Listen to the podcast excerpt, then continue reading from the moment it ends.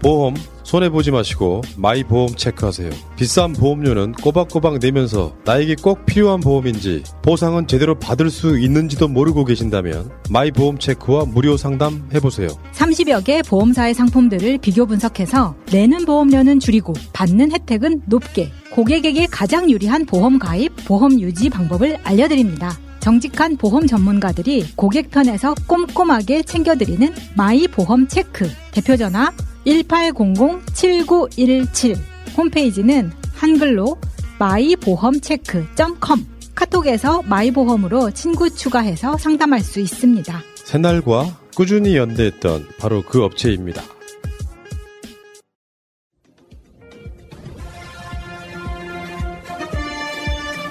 꼭 알아야 할 어제의 뉴스. 이른바 한국형 횡재세 도입 논의를 위한 민주당 토론회. 고물가 고금리 속에 막대한 이익을 거둔 정유업계와 은행권에 추가 세금을 걷어 서민 지원 기금을 마련하는 방안이 논의됐습니다. 국민의 고통을 담보로 막대한 이익을 낸 기업들에게 최소한의 사회적 기업 어, 고통 분담을 함께 해달라는 것입니다. 올 초 치솟는 유가에 정유업계가 막대한 이익을 챙기는 등 사회적 논란으로 번지자 이재명 대표가 횡재세 도입을 언급했는데 총선을 5개월 앞두고 정식 의제로 채택한 겁니다. 김포 편입, 공매도 금지 등 여당발 정책 드라이브에 수세에 몰렸던 국면을 전환하려는 의도도 엿보입니다. 이재명 대표는 인재위원회 위원장을 직접 맡았습니다. 미래 과학 기술 또 경제 회생에 도움이 되는 훌륭한 인재를 어, 최우선적으로 우리가 발굴해야 되지 않을까 생각합니다. 대여 투쟁 강도도 높이고 있습니다. 해병대 최상병 사건, 오송 지하차도 참사, 방송장악 의혹 진상 규명을 위한 국정조사 요구서 3건을 제출했고 이동관 방송통신위원장과 일부 검사들에 대한 탄핵 소추안 발의도 추진 중입니다. 내일 본회의 전 의원총회에서 탄핵안 발의 대상과 시기를 정할 예정인데 SBS 배군입니다. 총선 전 민생 이슈를 놓고 수세에 몰렸던 민주당이 과반 의석의 힘을 고리로 분위기 반전에 나섰습니다. 순직 해병 사건 수사 외압 의혹과 오송 지하차도 참사, 윤석열 정부의 방송 장악 의혹을 규명하겠다며 국정조사 추진을 공식화한 겁니다. 국정조사 요구서 3건을 접수했습니다.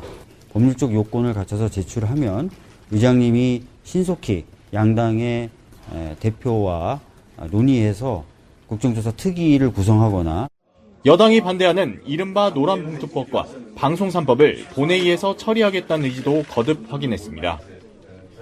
노동자의 권리를 보호하고 공영방송에 대한 정치적 입김을 줄이는 걸 더는 미룰 수 없다고 못 박았습니다.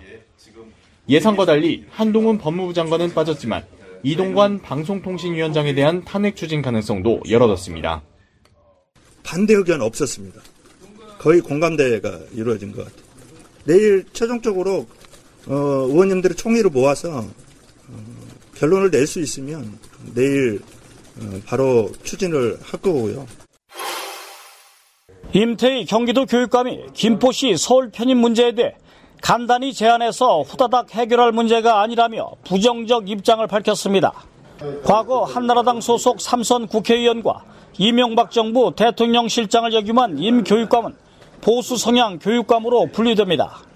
임 교육감은 도의회 본회의에 출석해 행정 개편은 여러 과정을 거쳐야 하는데 생략돼 아쉽게 생각한다고 말했습니다. 뭐 저를 포함해서 많은 경기도민 그리고 전국의 국민들 입장에서 볼 때는 굉장히 씁쓸한 맛을 좀 느꼈을 거라고 생각합니다. 같은 질문에 대해 김동연 지사는 선거를 앞둔 정치쇼라며 기존 발언을 되풀이하며 강력 반발했습니다.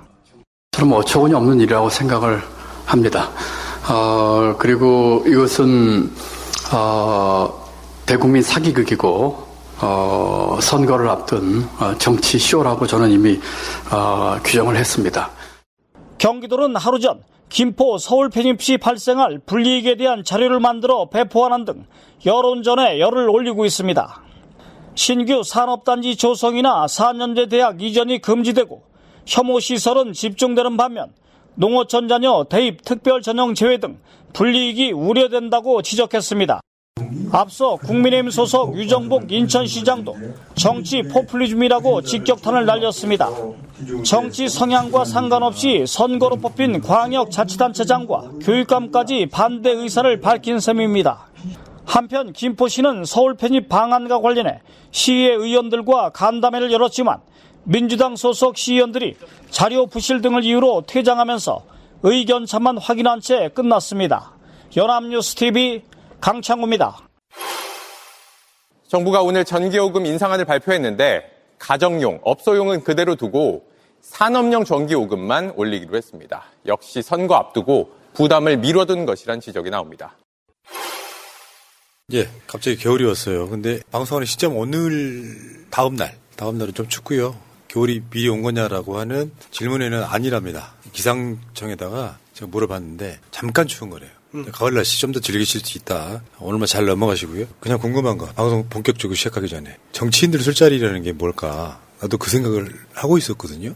정치인들 술자리라는 게 되게 허무해 알고 보면 맨날 정치 이야기하고 마음에 안 드는 정치인 씻고 그게 다지 뭐. 근데 이제 뭐 정치인들하고 술자리 하는 것보다는 어, 동네 주민들하고 술자리 하는 경우가 이제 좀 많죠. 뭐 예를 들어서 지, 지난주 같은 경우에 안산 번호동에 아주 삼겹살을 잘하는 집이 있었어요. 그래 거기 가가지고 맛집 방송한다고 찍고 있는데 옆에 있는 테이블에 딸내미와 결혼할 그 남자친구가 하고 딸내미 아빠하고 술을 마시는데 그 딸내미 아빠가 갑자기 일어나더니 나를 보더니 그냥 달려와가지고 인사를 하면서 너무 편집이다 이러면서 이제 갑자기 이제 술자리가 커진 이제 그런 경우들이 이제 생긴 거죠. 그래서 테이블 세 개를 차지하고 총 테이블 다섯 개 가게에 이러면서 이제 주고받고 방송하다가 가서 술 따라드리고 오고 그다음에 그분이 또 술병 들고 와가지고 술 따라주고를 한 또 두세 번 하고 뭐 이러면서 그런 술자리들이 이제 좀 많아지는 거죠.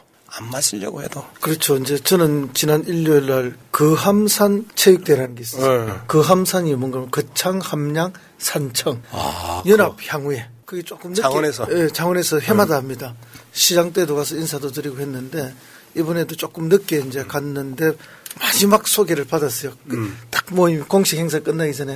그다음에 이제 그 각 지역별로 향후에별로 앉아서 이제 음식 드시고 술 마시잖아요. 가는 데마다 한 잔씩 주신다는 거예요.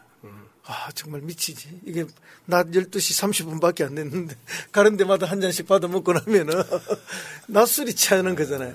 그러니까 이제 그걸 슬기롭게 거절하는 거. 권하는 분 기분 나쁘지 않게 예, 감사한 마음으로.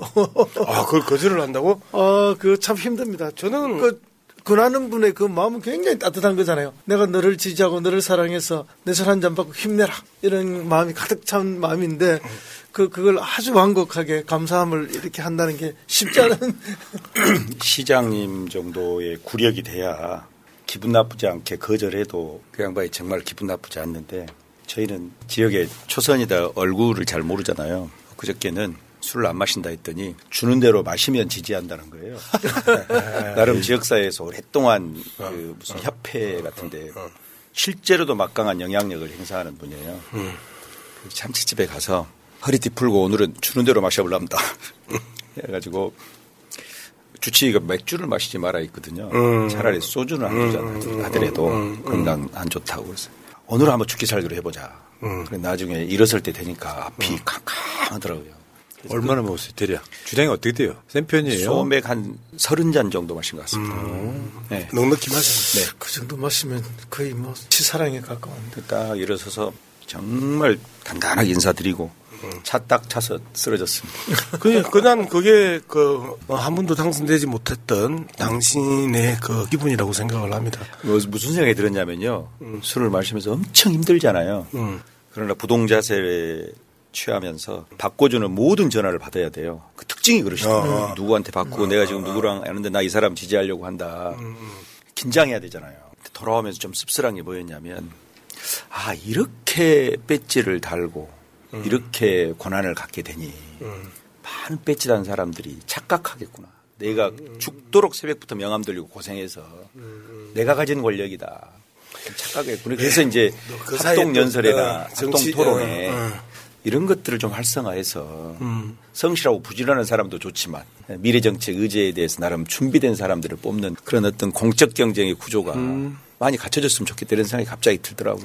근데 봄 가을에 이제 그 총동창회나 그다음에 향후에 하- 하면 텐트가 15개에서 20개 치지잖아요. 네, 어마어마하게 그죠. 그러면 한 바퀴 돌고 나면 내가 한 번은 계산해 보니까 최소한 반 바퀴에서는 마셨어. 어, 최소한 반 바퀴에서는 마셨는데 가장 마지막 텐트에서 제가 이제 완전히 맛이 간 날이 있었어요. 맥주 잔에 소주를 담아서 주더라고. 그랬더니 딱 옆에 있는 사람이 어, 내 잔은 잔도 아이가. 딱 이제 이렇게 들어왔어. 그랬더니 마지막 한 분이 조선팔도 13579지. 딱 이러면서 석잔을 마시가지. 딱 그래서 딱 마시고 내가 이제 막잔에 막잔에 조선 팔도 13579지 하신 분한테 술을 딱 주려고 딱 따르니까 어 난 내일 건강검진 있어.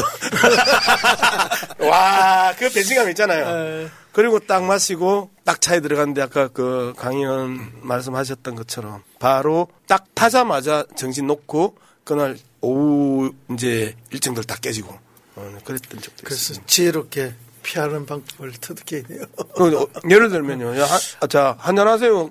허 시장. 감사합니다. 정말 고맙습니다. 이 따뜻한 그럼 제가 또 그술 마신 얘기. 아, 뭐 술도 못 마시면서 한뭔 정치하겠다고 정치 취하든가 술을 마시든가.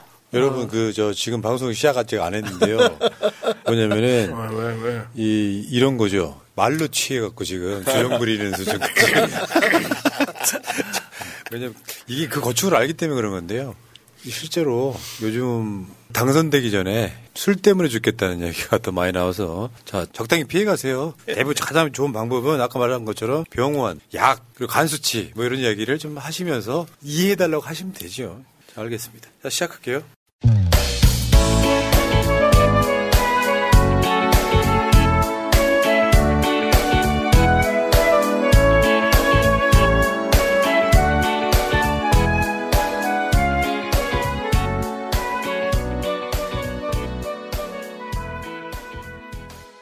당원이 최고다. 당원이 최고위원이다. 쉬운 아홉 번째 방송 시작하겠습니다. 지금 제 앞에 세 분 나와 계십니다. 양문석 안산 상록갑 권리당원 나오셨습니다. 안녕하세요. 보다 겸손하게, 보다 더 낮게 여러분들을 찾아뵙는 안산 상록갑 평당은 양무수입니다. 반갑습니다.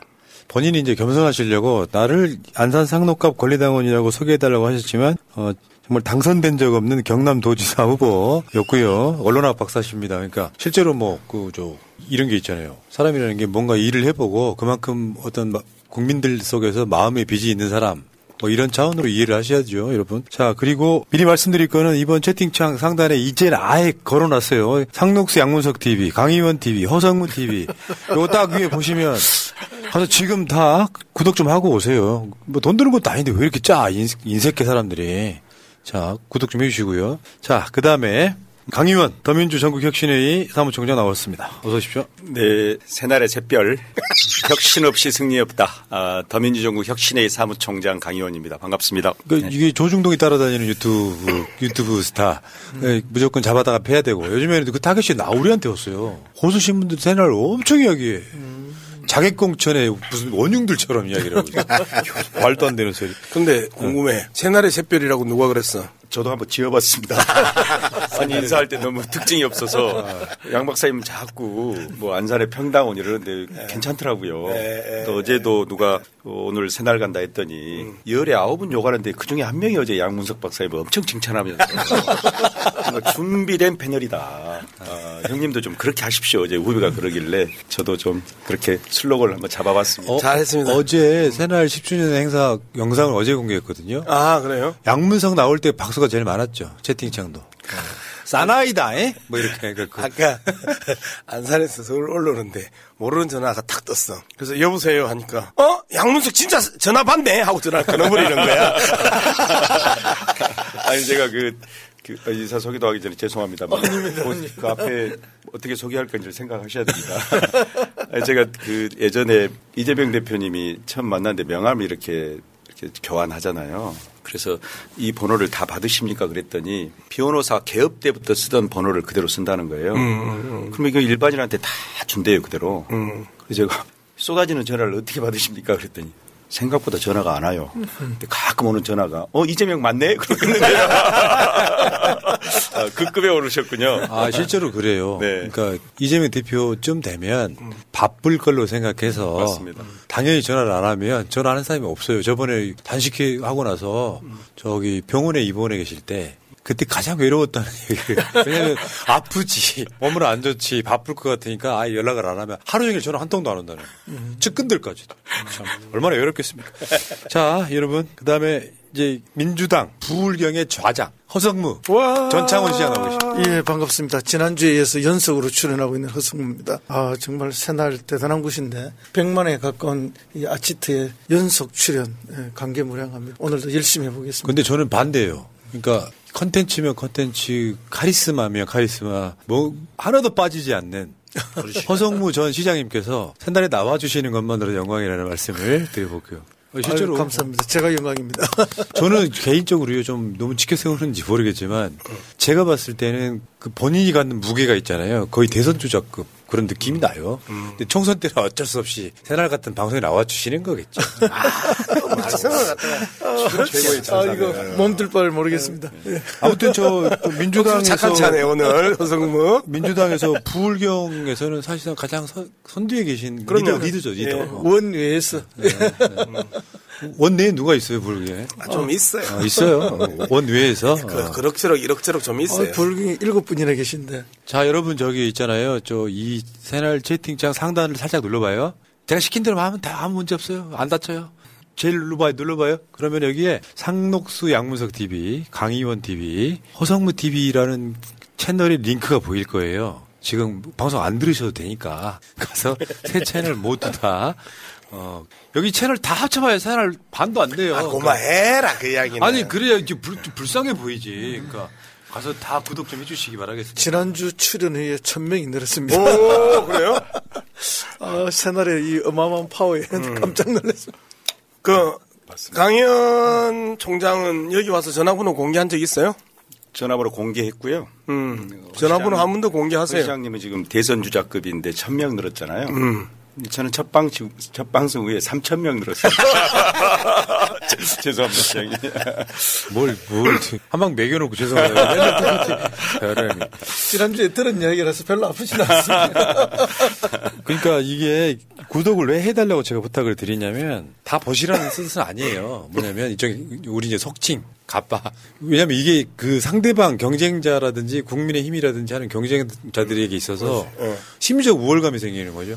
그런 측면에서 이 채널에 가끔씩 한번 돌아보, 저, 그, 제가 책, 그, 구독을 권유한 채널들을 순시할 때 있거든요? 한 200개 되니까요. 근데 지금 구독자가 얼마나 늘었나, 무슨 방송 올리고 있나, 방송을 보지는 않아요. 근데 썸네일만 보면 대충 어떤 느낌인지 알잖아요. 그 활동하는 게 그 내용을 안 보더라도 다 보일 때가 있거든요. 근데 열심히 싸우시는 분들은 역시 구독자가 빨리 늘더라. 예. 그럼요. 새날 나오자마자 경남에서 여야 원내외를 막론하고 지금 2위로 급부상했습니다. 구독자 수가. 그 1위는 누구예요? 김두관? 아니요, 아니요. 그러면. 그 김정호. 아. 김해, 김해. 네. 김정호 의원이 지- 유튜브를 해요? 오랫동안 했다 그러더라고요. 의원실에서 이렇게 해가지고. 음. 오랫동안도 했고요. 지난번에 체포동의안 그를 그때 음, 좀 음. 특집 방송을 했는데 음. 에, 내부에 가결 던졌던 의원하고 실랑해 버렸던 그 과정을 소개하면서 조홍천하고 싸웠지 그때. 굉장히 예, 굉장히 어, 큰 조홍- 반향을 일으켰습니다. 조홍천하고 싸워가지고 그때 이제 김정호 의원이 아좀 떴구나. 네. 자, 많은 분들이 구독했다고 인증해, 인증해 주고 계시는데요. 감사합니다. 예. 자, 시작 한번 해볼까요? 잊지 않으셨죠? 하트를 꼭 눌러주세요. 오늘도 감사합니다. 사실은 민주당이 원조죠. 혁신위를 만들어서 김은경 혁신위에서 공천 혁신 이야기를 했었고 그게 지금 마무리가 안 된 상태에서 국민의힘이 강서구청장 보궐선거 이후에 인요한 혁신이라는 걸 만들어가지고 이제 혁신 공천 이야기가 나오니까 양쪽 합이 이제 비대칭 전력에서 대칭 전력이 된 이런 느낌인데 사실은 원래 혁신이라고 하는 말 자체가 민주당의 전유물 같은 거 아니었어요? 항상 저쪽에서 혁신 공천했다는 이야기는 아직까지 나온 적이 없어서 근데 김은경 혁신위에 관련된 이야기를 조금 우리가 더 마무리 한번 해봐야 된다. 아젠다는 우리가 열심히 띄워놨는데 국민의힘은 뭐 이제 딱 나온다는 이야기가 영남 중진들 뭐 수도권에 올라와라 딱 그 정도예요. 지금 혁신이라고 하는 게 지금 민주당 같은 경우는 김은경 혁신이가 제시한 일단 당 구조개혁. 그 뭐냐면 대의원, 권리당원, 1대1 뭐 이런 것들이 다 이제 구조 개혁에 해당하는 거고 물갈이 공천 여기는 이제 하위 뭐 30%뭐 20% 감점 얘기가 나왔어요. 이거 지금 어떻게 되고 있어요? 나 되게 궁금해 지금. 저 둥둥 떠내려가고 있는 건지 떠내려가고 있는 걸 잡고 있는 건지를 모르겠어. 일단 좀 우리가 경계해야 되는 지점이 12월 달 체포 동의안 그러니까 제3차 체포 동의안의 가능성을 민주당에서는 지금 그 심각하게 보고 있는 상황입니다. 그래서 12월 체포 동의안까지 어, 더불어민주당의 그 일사불란한 단일 대우를 놓치지 않겠다 하는 게 전체적인 좀 합의되어 가는 흐름인 것 같고요. 어, 그리고 어, 제3차 체포동의안이 들어오든 안 들어오든 어쨌든 12월이 끝나고 나야 1월부터 이제 본격적인 총선 레이스가 걸려야 혁신한 문제가 전면에 떠오르지 않을까. 어, 저는 그렇게 지금 그 전망하고 있습니다. 결국에는 저쪽도 떠밀리다시피 지금 혁신 그 전쟁 안에 들어왔단 말이에요. 네. 그냥 시늉하다 말 건지 어떨지 모르겠지만 선제적으로 저는 민주당이 혁신을 해야 된다고 생각하는 게 그전이 혁신 정당이 아니었냐 이런 게 아니라 음. 실제로 4년마다 한 번씩 리셋 하는 것이 정상적인 거잖아요. 국민에 더 가깝게 가야 되고 당원에 저는, 가깝게. 저는 개인적인 바람이 이제 그, 거였었죠 어, 가결 오적에 대한 용서와 포용과 더불어서 혁신안을 간절시키면서 1대1 마트레이드를 그 쳐주는 게 가장 좋은 그림이 아니었겠냐. 이제 이런 그 기대를 좀 했 었는데요. 그 부분이 아, 3차 동의안의 비수가 아직까지도 그 번덕이고 있기 때문에 실질적으로 그 부분을 정면으로 돌파하는 게 현실적으로 어렵다. 제가 계속해서 말씀드렸던 민주당의 단독 메시지, 독자 메시지, 독립적 메시지, 즉 어, 국힘당에 반응하고 반대하고 그 반론하는 그러한 메시지가 아니라 독자적인 메시지는 크게 두 개인데 하나는 탄핵 검사 탄핵이나 그 다음에 이동관 탄핵이나 한동훈 탄핵이라는 메시지가 그 한 축에 있고 당 내에서는 혁신안 혁신안인데 앞서 말씀드렸던 구조 개편과 관련해 가지고 대의원들도 1대 100에서 1대 1 어, 1인당 한 표, 그 다음에 그 공천 과정에 있어서 어, 합동 토론회, 합동 연설회, 그 다음에 그 권리당원 명부 공개, 그리고 그 기존 국회의원들에 대한 평가 이런 부분들을 함께 함으로써 좀 더 합리적이고 공정하게 경선할 수 있는 여건을 만들어주는 건데 이런 게 이제 핵심이었었는데 아, 이 부분이 강력하게 더불어민주당 내 반기획 세력들이 그, 이, 반발하고 있기 때문에, 어, 당 지도부에서는 제, 제3자 체포 동의안을 순조롭게 풀어내는 게 1차적인 목표 아닌가, 이제 그렇게 미루어 짐작하고 있습니다. 일단 저희 더민주정부 혁신회의에서도 최소한 김은경 혁신안 원안을 어, 원포인트로 다 통과시켜야 된다. 본래는 김은경 혁신안이 나왔을 때 이 또한 좀 미진하다 생각했습니다. 그렇죠. 왜냐하면 장경태 혁신 위에서 좀 취할 수 있는 것들을 몇 개 누락을 시켰기 때문에 굉장히 이제 조금 안타까운 지점이 있었는데 당내 현실이 당 밖에서 주장 제기 또는 관철하려고 하는 열망과 달리 예, 당 내부 여러 가지 복잡한 공식들이 있어가지고 그나마 김은경 혁신안이라도 통과시키자. 아시겠지만 김은경 혁신안은 크게 네 개의 항목으로 구성되어 있습니다. 아까 말씀하셨듯이 이 대의원제 개편과 관련된 예, 당 조직 혁신.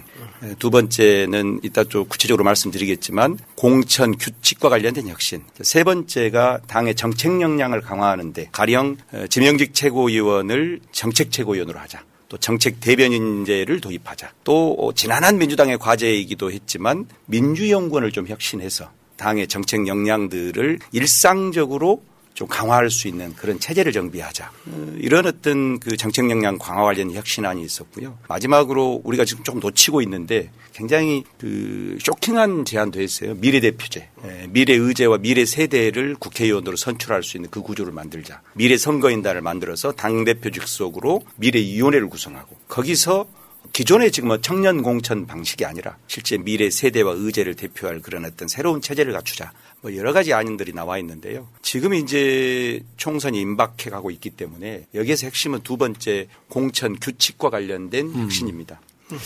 저희들이 처음 제안했을 때는 에, 하위 30%는 원천 배제하자. 즉 컷오프 시키자.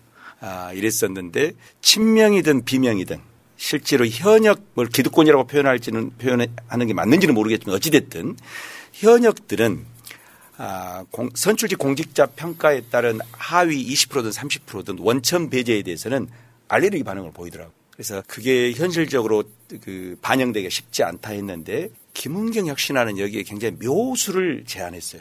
범위는 넓혀서 하위 30%까지로 어, 일종의 감산 제도를 둔 거죠. 그러니까 하위 10%는 사실상의 경선 결과 그 비율을 40% 정도 감산하는 것이기 때문에 40%를 내용적으로 보면 170명 잡고 사실상 하위 17명은 공천 탈락이죠.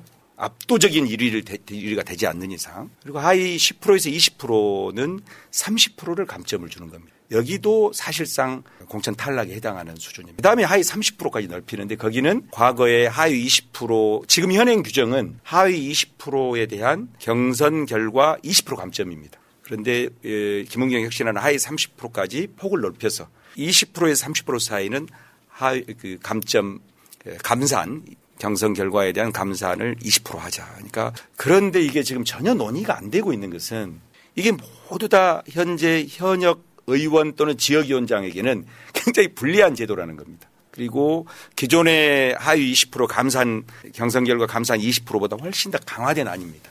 그래서 그런데 이제 지금 총선 기획단에서 일부 위원들이 장경태 안과 김은경 안 그것을 과거 안을 검토하지 않을 수 없는 상황에 와 있다. 그래서 저는 이게 검토로 끝날 게 아니라 다른 거는 다 좀 미래 과제로 놔두더라도 총선을 앞두고 두 번째 공선 규칙과 관련 혁신안 특히 여기에는 감산뿐만 아니라 또 하나 중요한 어떤 문제 제기가 있었어요. 비현역 의원 그 비현역 입지자, 비현역 도전자들에게 아까 양 박사님 말씀하셨던 것처럼 첫 번째는 문자 발송을 하려 해도 지역위원장이 아닌 이상 저희들은 권리 당원이 누군지를 전혀 모르는 깜깜이 선거를 하고 있습니다. 본인들이 파악한 당원들 외에는 또는 유권자 외에는 문자를 제대로 보낼 수 없으니 합법적으로 문자를 보내면 시도당에서 모든 도전자 명의로 그 문자를 보내주는 제도를 하자. 이 안은 제가 개인적으로 알기에는 당대표께서 당대표 시절 이전부터 대표 되고 나서도 이런 공정한 룰을 만드는 것이 사실상 감산 제도보다도 더 공정할 수 있다. 아, 이거였고 어, 두 번째는 합동 토론을 합동, 합동, 합동 연설회를 좀 상사로할 필요가 있습니다. 현역 비현역들이 아무리 명함을 새벽부터 새벽 수영장부터 밤에 12시 술자리까지 아무리 돌려도 그 효능감이 굉장히 떨어지거든요. 그리고 또 우리가 성실성이나 체력 단련하면서 그 사람을 뽑는 성실성은 봐줄만 하다 하더라도 심지어 그 사람이 어떤 국가 운영과 관련된 또 지역사회 발전과 관련된 정책적 의제를 갖고 있는지 또 과거 그 사람이 어떤 실적과 실력을 발휘해 왔는지 뭐 이런 것들을 좀 보장하기 위한 그런 제도로 보완을 해놨기 때문에 어, 더 많은 것을 기대하지 않습니다. 저희 혁신회에서도 오늘 또 뭐 성명서를 발표했는데 또 내일 또 성명서 도 나가거든요. 아, 그래서 김은경 혁신안 정도라도 포인트로 이번 총선 기획단에서 검토해서 최고위나 당무위 통해 가지고 이것을 빨리 했으면 좋겠다. 벌써 음. 현역 의원들이 인터뷰하는 걸 보니까 오늘 저 누구죠? 강북 박영진? 네, 박영진 의원님도 인터뷰했던데 아 왜 있는 규정을 또 건드리려고 하냐. 이것은 개혁이든 반개혁파든 동일하게 그렇게 지금 얘기하고 있어요. 불편하다는 얘기거든요. 성곽을 넘은 현역들은 새롭게 성곽을 넘으려고 하는 많은 사람들에게 더 높은 성을 쌓아서 어 그런 저는 반칙 불공정 룰을 룰들을 고수하고 있는데 국힘당이 이그 혁신위원회를 통해서 여러 가지 정책 의제를 뭐 그게 일종의 포퓰리즘이든 또는 선동이든 간에 자꾸 의제를 선점하고 있는데 차분하게 우리 민주당이 시스템 안에 갇히지 말고 그 시스템을 더 혁신적으로 개선할 수 있는 그런 어떤 새로운 전환을 총선 기획단에서 좀 그 물꼬를 텄으면 좋겠다 음, 하는 바람이 있습니다. 근본적으로는 7분을 뭐 이야기하네. 7분을 어떤 제도도 뭐더 완벽할 수는 없고 또 이해관계에 대해서 그 제도에 대해서 비판을 가할 수는 있어요. 그런데 어, 결국은 뭐 우리 당만 존재하는 게 아니지 않습니까? 상대당이 있잖아요. 그 상대당이 우리보다 더 강력한 혁신을 하면은 우리가 어떤 혁신을 해도 초라해질 수밖에 없고 우리가 수구처럼 보일 수밖에 없는 거예요. 그러니까 이제 앞으로 만들어질 뭐 공천과 관련된 기구에서 뭐 어떤 어떤 그 뭐 이렇게 혁신한 또 공천한 공정한 룰 아무리 만들어도 물갈이 정도가 저쪽 당보다 덜하게 되면은 아 민주당이 이 정신을 못 차렸다 이런 언론의 평가와 국민적 평가가 나올 수밖에 없습니다. 그러니까 어떤 제도를 가지고 우리가 공천을 공정하게 하고 물갈이가 가능하게 한다 하더라도 과거의 전례 보면은 대개 3, 40%의 물갈이들을 하거든요. 근데 몇 번의 선거에서 보면은 국힘이 우리보다 물갈이 비율이 더 높아요. 그때 당시에 언론 보도들을 보면은 국힘이 더 높다. 민주당보다 더 혁신한다. 이런 지적들이 탁탁탁 나옵니다. 그러면 이번 총선을 앞두고 우리가 어떤 룰을 만들어서 뭘 하든지 저 사람들보다 물갈이 비율이 낮을 때 우리는 에, 어떤 평가를 받을 것인가 그 생각을 해야 되는. 그러니까 물갈이 비율을 높이는 최대한의 노력을 기울여야 된다. 그 속에서 현역들의 반발이야 언제나 있었습니다. 어떤 총선에서 현역들의 반발이 없었던 적이 없습니다. 그 반발을 무너뜨리고 밀고 갈 수 있는 에, 공심위의 예. 역할이 굉장히 중요하죠. 그러니까 이게 말씀하신 것들이 다 모아 보면 사실은 시스템 공천을 만들어 놓자는 거예요. 룰과 제도에 의해서 공천을 하면 반발이 훨씬 줄어들 수밖에 없잖아요. 이해찬 대표가 하던 21대 공천을 보면 그 후폭풍이 거의 없었거든요. 룰이 이렇게 돼 있는데 이 룰을 완벽하게 세우는 데까지 걸리는 이 뭐랄까 그 진통. 근데 이제 이런 게 있죠. 민주당 혁신위는 자세히 옛날로 돌아가 보면 비명기가 주장한 거예요. 당에서 비명계가 혁신위를 만들자고 주장을 해서 지도부가 받아준 거잖아요. 그렇죠. 근데 혁신위가 만든 안에 대해서는 그 비명계가 반대를 하고 있는 뭐 이상한 이상한 어떤 그, 그 속에 들어 있단 말이죠.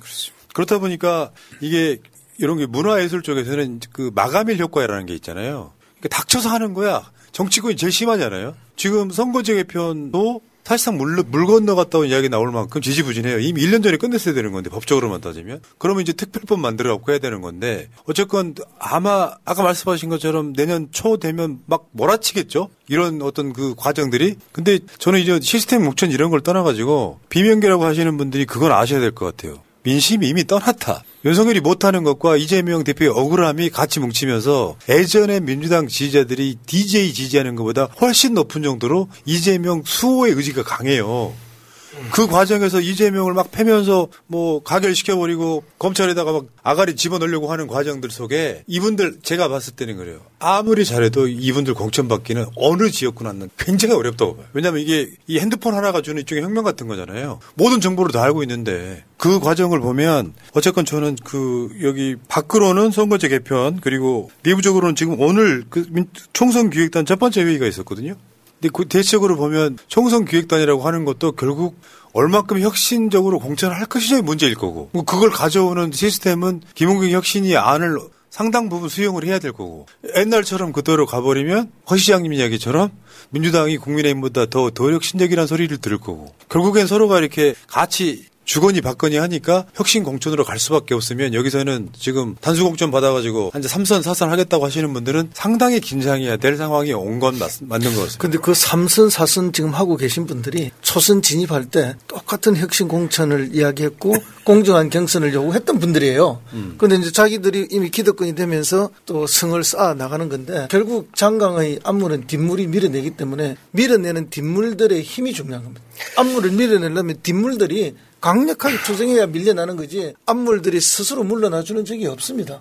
그 뭐 역사의 망고의 불변의 진리예요. 그래서 예. 투쟁력을 높여야 된다. 뭐 말씀하셨던 것처럼 저도 이제 뭐 상당 부분 동의를 하는데 민주당 스스로가 현재 혁신안을 서두를 필요가 나는 없다고 봐요. 원래 남바원은 방어적 체제 그 대응이고요. 남부 2는 남바 원을 잡아먹어야 되기 때문에 아주 공세적 그 이 대안들을 내놓습니다. 그럼 전체적으로 이번 총선을 앞두고 남바 원이 민주당과 어, 계속해서 따라 붙고 그리고 뭔가의 큰 변동을 통해서 지각 변동을 통해서 1위를 잡아먹어야 하는 국힘당 입장에서 어, 국힘당의 이후 행보가 훨씬 더 공격적일 수밖에 없다. 그러면 그 공격적인 과정들을 쳐다보면서 민주당이 거기에 대응하는 게 오히려 지금 시점에 있어서는 탄력성 있는 대응 방안이라고 저는 보는 겁니다. 지금 뭐 조기에 결정할 필요가 없다라고 저는 개인적으로 보는 건데요. 지지난주까지 제가 아, 그 혁신안하고 가결 오적 플러스 알파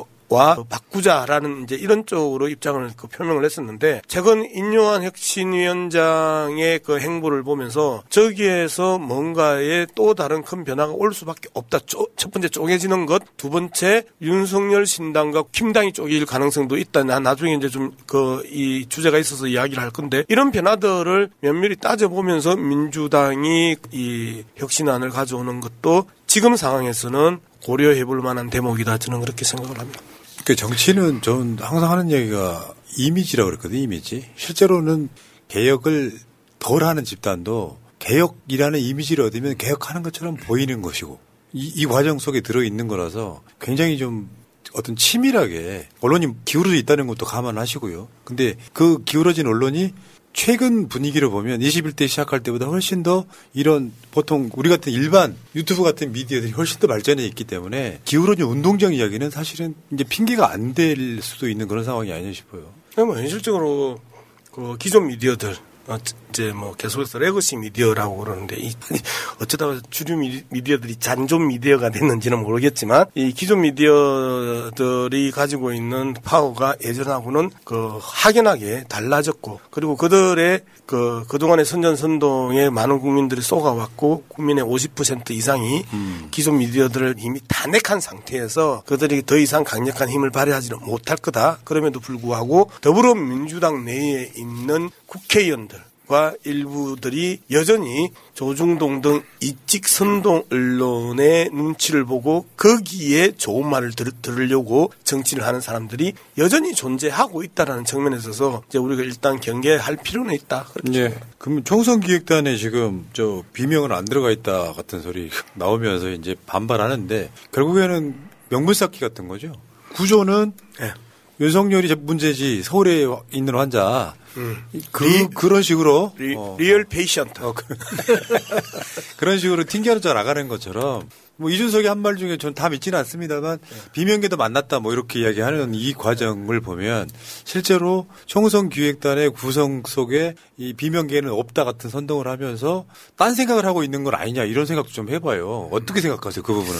정확하게 명분 축적용이라고 생각합니다. 음. 사실은 현재 총선 기획단 대만족할 수 없는 인적 구성입니다. 아, 가장 안정적인 구성이다. 좀 더 나아가서 말씀드리면 지나치게 안정적이다. 아, 이, 그, 가령 당연직 그 보직을 맡은 분들이 당연적으로 지금 대부분 들어가 있고 여성과 청년 비율 맞추기 위한 몇 명이 들어가 있기 때문에 이것을 지금 친명 총선 기획단으로 갈라치게 하는 것은 비명의 새로운 의도가 있는 것이다. 다른 어떤 복잡한 방정식이 좀 있다 싶고요. 아마도 예를 들어 공간이 구성 때라든지 뭔가 정치적 압박을 통해 가지고 본인들의 이 정치적 파이프라인을 좀 구축해서 거기에 집어넣기 위한 아마도 제가 볼 때는 본인들끼리 만나면 음. 그나마 고만고만한 사람들 안정적으로 들어가 있구나 이러지 가령 정말로 거기에 뭐 공격수다운 공격수가 들어가려고 하면은 허성무 시장님이나 또 완전히 뭔가 제대로 가려면 양문석 박사님이나 이 정도 들어가야 친명 일색 표정이 별로 안 좋으십니다. 그러니까 제가 네, 볼때 그 제가 볼 때 그 안에 어, 찐 친명이다. 누군가 이거는 정말로 대표님과의 직접적인 그 의사소통을 통해 가지고 뭔가를 정무적으로 관철하려고 하는 사람이 있다. 저는 한 명도 지금 눈에 안 보입니다. 사무총장이 당연적으로 들어가 있는 거고. 강현 총장 이야기가 네. 상당히 그 네. 설득력 있는 부분이 어떤 부분이냐면 이재명 지도부가 결정했기 때문에 우리가 당론이 서기 전까지는 치열하게 논쟁을 하더라도 당론이 서면 그, 그때는 당론을 따르, 따르는 게 기본적인 당원들의 그 태도이고 자세입니다. 그렇기 때문에 그 문제에 대해서 시비를 안 걸어서 그렇지. 만약에 그거를 윤석열처럼 한번 설 띄워놓고 시장의 간을 보기 시작을 했었으면 거기에서 3분의 2는 우리의 집중적인 그 비판의 타겟이 나는 됐을 거라고 봐요. 거기에는 동의하기가 어렵습니다. 아, 나는, 나는 적어도 3분의 2 정도가 집중 타겟이 될수 있었던 그 면면이었다고 저는 이제 보는 거거든요. 그럼에도 불구하고 당 지도부가 결정했기 때문에 더 이상 왈가왈부하지 않는 게 기본의 자세다라는 그 측면에서 아무 말을 안 하고 입을 닫고 있는데 외려 저자들이 친명계 운운하고 친명계 판이라고 운운하는 걸 보면서 정말 하나하나 반박해주고 싶지만 앞서 푸나 이야기하셨던 것처럼 그들의 이야기는 조중동 등 이직 선동 언론에서나 써먹어라. 그리고 음. 그들의 발언과 그들의 이야기는 우리의 당원들과 지지자들은 전혀 관심도 없을 뿐더러 영향도 받지 않는다라는 게 현재 현실이다. 그 부분을 말씀드려요. 그러니까 이게 매번 제가 그분들을 비판하면서 쓰는 말이거든요. 그분들 뇌 속에는 없는 게 있다. 당원이 없어요. 뭐냐면 이재명 대표를 지지하는 이유들 중에 하나가 그 사람들의 원인도 있거든요. 이재명이 좋아서 지지하는 것도 있지만 처음에는 긴가민 같은 사람들이 이재명 대표를 이제 아 이 사람은 정말 깨끗한 사람인가 보다라고 알게 되는 과정 속에서도 끊임없이 검찰의 아가리 속에 집어넣으려고 하니까 반발심에 더 이재명 대표를 지지하게 돼서 여론조사 보면 사실상의 만장일치거든요. 70% 정도가 이 진영에서 이재명을 대선으로 후보로 생각한다 하는 그런 것들 있잖아요. 그러니까 당원들 생각에 대한 존중이 일도 없어요. 난 그게 너무 열받는 거예요. 요즘에 진짜 새날 타겟으로 기사가 되게 많이 나와요. 그럼 뭐 뭐냐면 의도가 뭐냐면은 악마화예요, 악마화. 친명 유튜브의 악마화예요. 거기에 마치 이제 이쪽 진영 내에서 막 정말 악의적 선동해가지고 무슨 사무실 점거해갖고 왜 이재명 사진이 없어 같은 그런 사람들이랑 동쿠바 시키는 거예요, 심지어. 그래서 이쪽을 약화시키려고 계속 친한 언론사들, 기자들하고 그걸 소통을 하면서 언론에 띄우는 거예요. 아니, 평상시에 노력을 했으면 되잖아요. 좀 친하게 지내면서 내가 당원들하고 소통할 거면 3년 전, 4년 전, 5년 전에 이런 방송 나와가지고 나는 의정 활동 이렇게 하고 있다. 이 이슈 이렇게 생각한다 하면 되잖아요. 평상 시 때는 아무것도 안 하다가 이재명 내부 총질만 하다가 이 상황이 되면 친명 유튜브가 이게 어떤 뉘앙스냐면 공천 좌지우지한다 이 이야기예요. 이게 무슨 말도 안 되는 소리입니까 그게. 내가 강 의원하고 개인적으로 알았던 사이 아니에요. 알고 보니까 이 사람이 되게 혁신적인 더민주 전국혁신의 사무총장이 알고 봤더니 후배야. 그 고등학교 후배라는 것이 그 사람들한테 어떻게 보일지 모르지만 그 전에 몰랐던 사람인데 우연치 않게 공통점이 하나 있었던 거죠. 허 시장님하고 저하고 전혀 모르는 사이죠. 어, 근데 두 군데만 뒤져보면 아는 사이 나와요.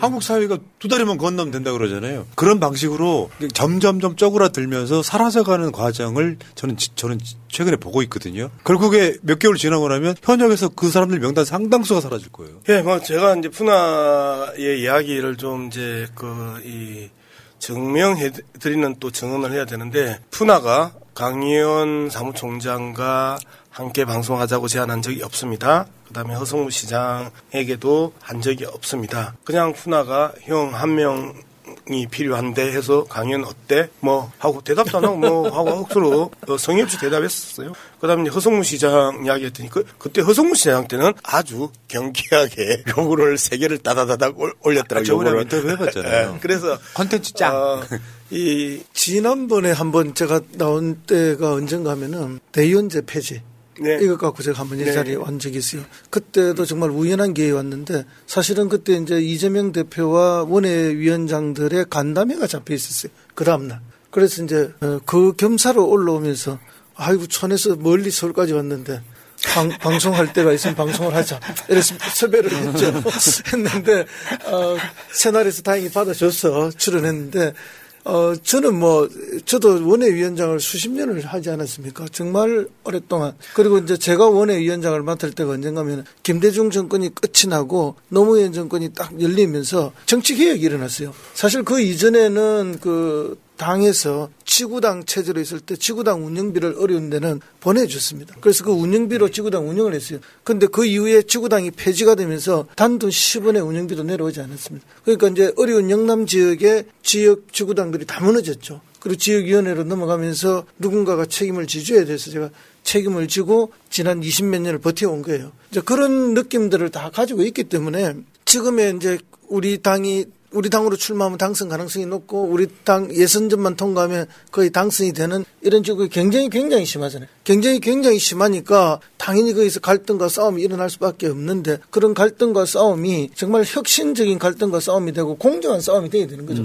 그래서 누구나 인정하고 국민이 인정하는 싸움이 돼야 되는 거예요. 그럴 때 민주당이 거듭나는 것이지 그렇지 않고 자리 싸움으로 비추어지는 이런 구조가 되면 안 돼. 그렇기 때문에 우리한테 어떤 기준이 있어야 되고 그 기준이 혁신 아닌 거죠.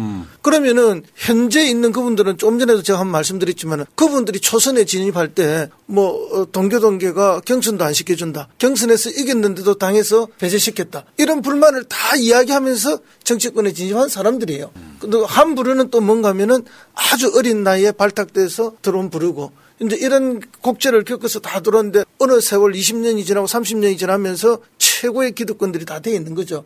그럼 이 기득권들을 이제는 타파하지 않으면은 국민들이 우리를 다 떠내 보내버린단 말이죠. 그러니까 이제 이걸 스스로 만들어야 되는 거고 이제 그런 관점에서 이게 뭐 친명 비명이 저는 없다고 봐요. 친명 비명을 넘어서서 국힘하고 싸워서 이겨야 되는 거네요. 국힘하고 싸워서 이길 수 있는 더 객관적이고 좋은 조건 누가 봐도 혁신적이고 투명하고 공정한 조건으로 우리는 경선하고 정정당당하게 뽑혔다 하는 걸 보여줘야 되는 네. 거죠. 그러니까 결론은요. 이제 민주당 혁신이라고 하는 것에 저는 굉장히 중요한 명분이 뭐냐면은 180석 줬는데 뭐 했냐에 대한 책임을 그 180명이 난 져야 된다고 생각하는 거거든요. 자, 180명, 지금 180명이 아니지만 167석 정도 되는 사람들이 180석 갖고도 우리가 정권 뺏겼으니 우리 모두 의원직 내려놓겠다 자세로 시작해야 돼요. 그래야 이기죠.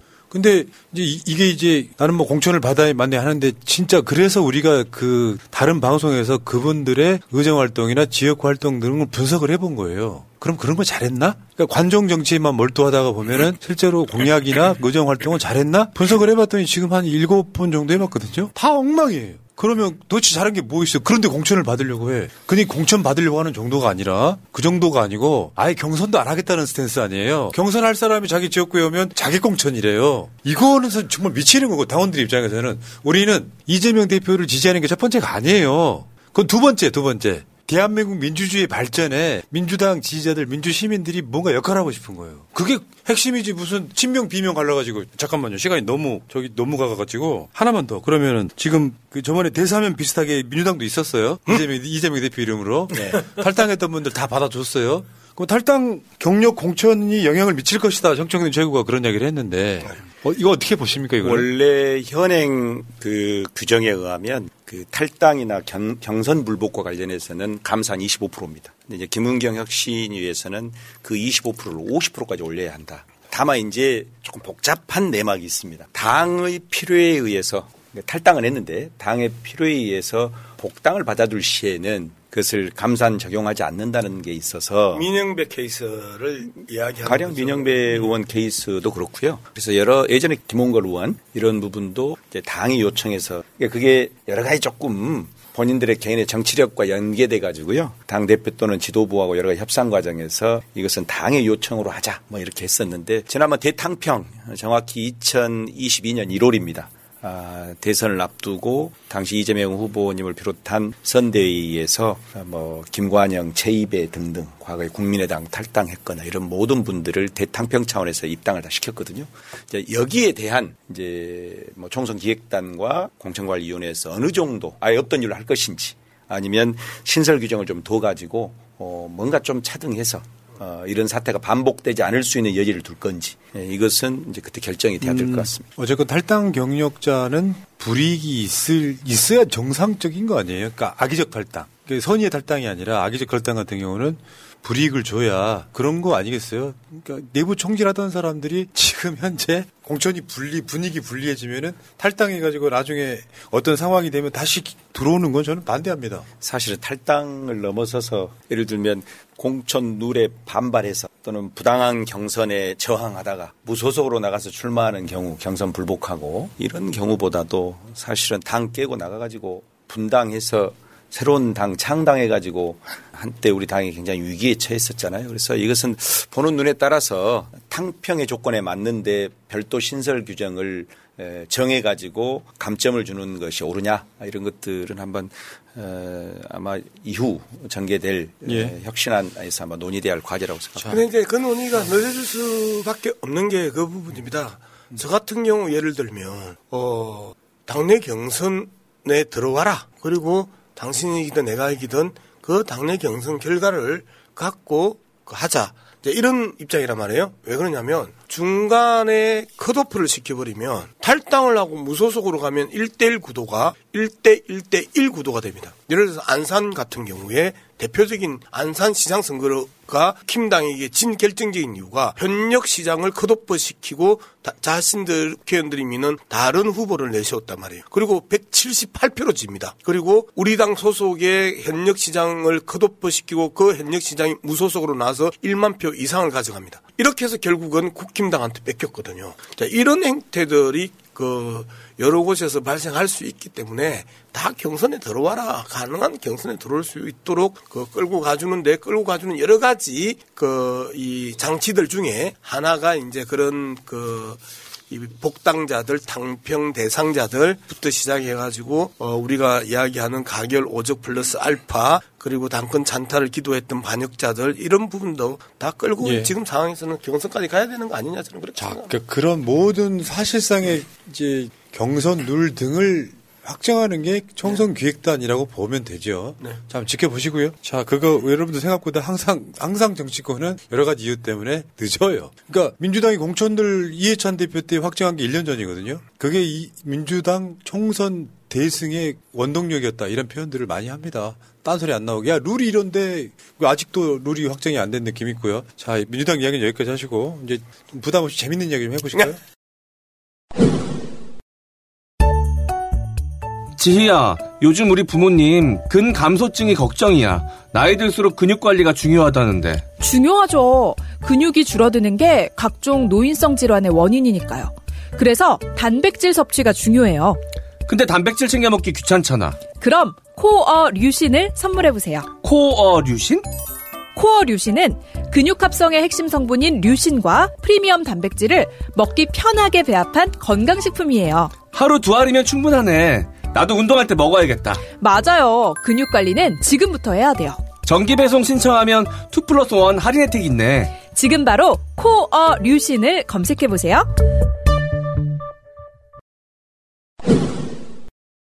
지금 정계 개편, 정계 빅뱅 이야기 나옵니다. 그 시작점은 이준석이에요. 그러니까 결국엔 정치인들 그런 거죠. 내가 만약에 뭐 무슨 무슨 당인데 제가 말도 안 되게 나한테 좀 불이익을 줄 것 같아요.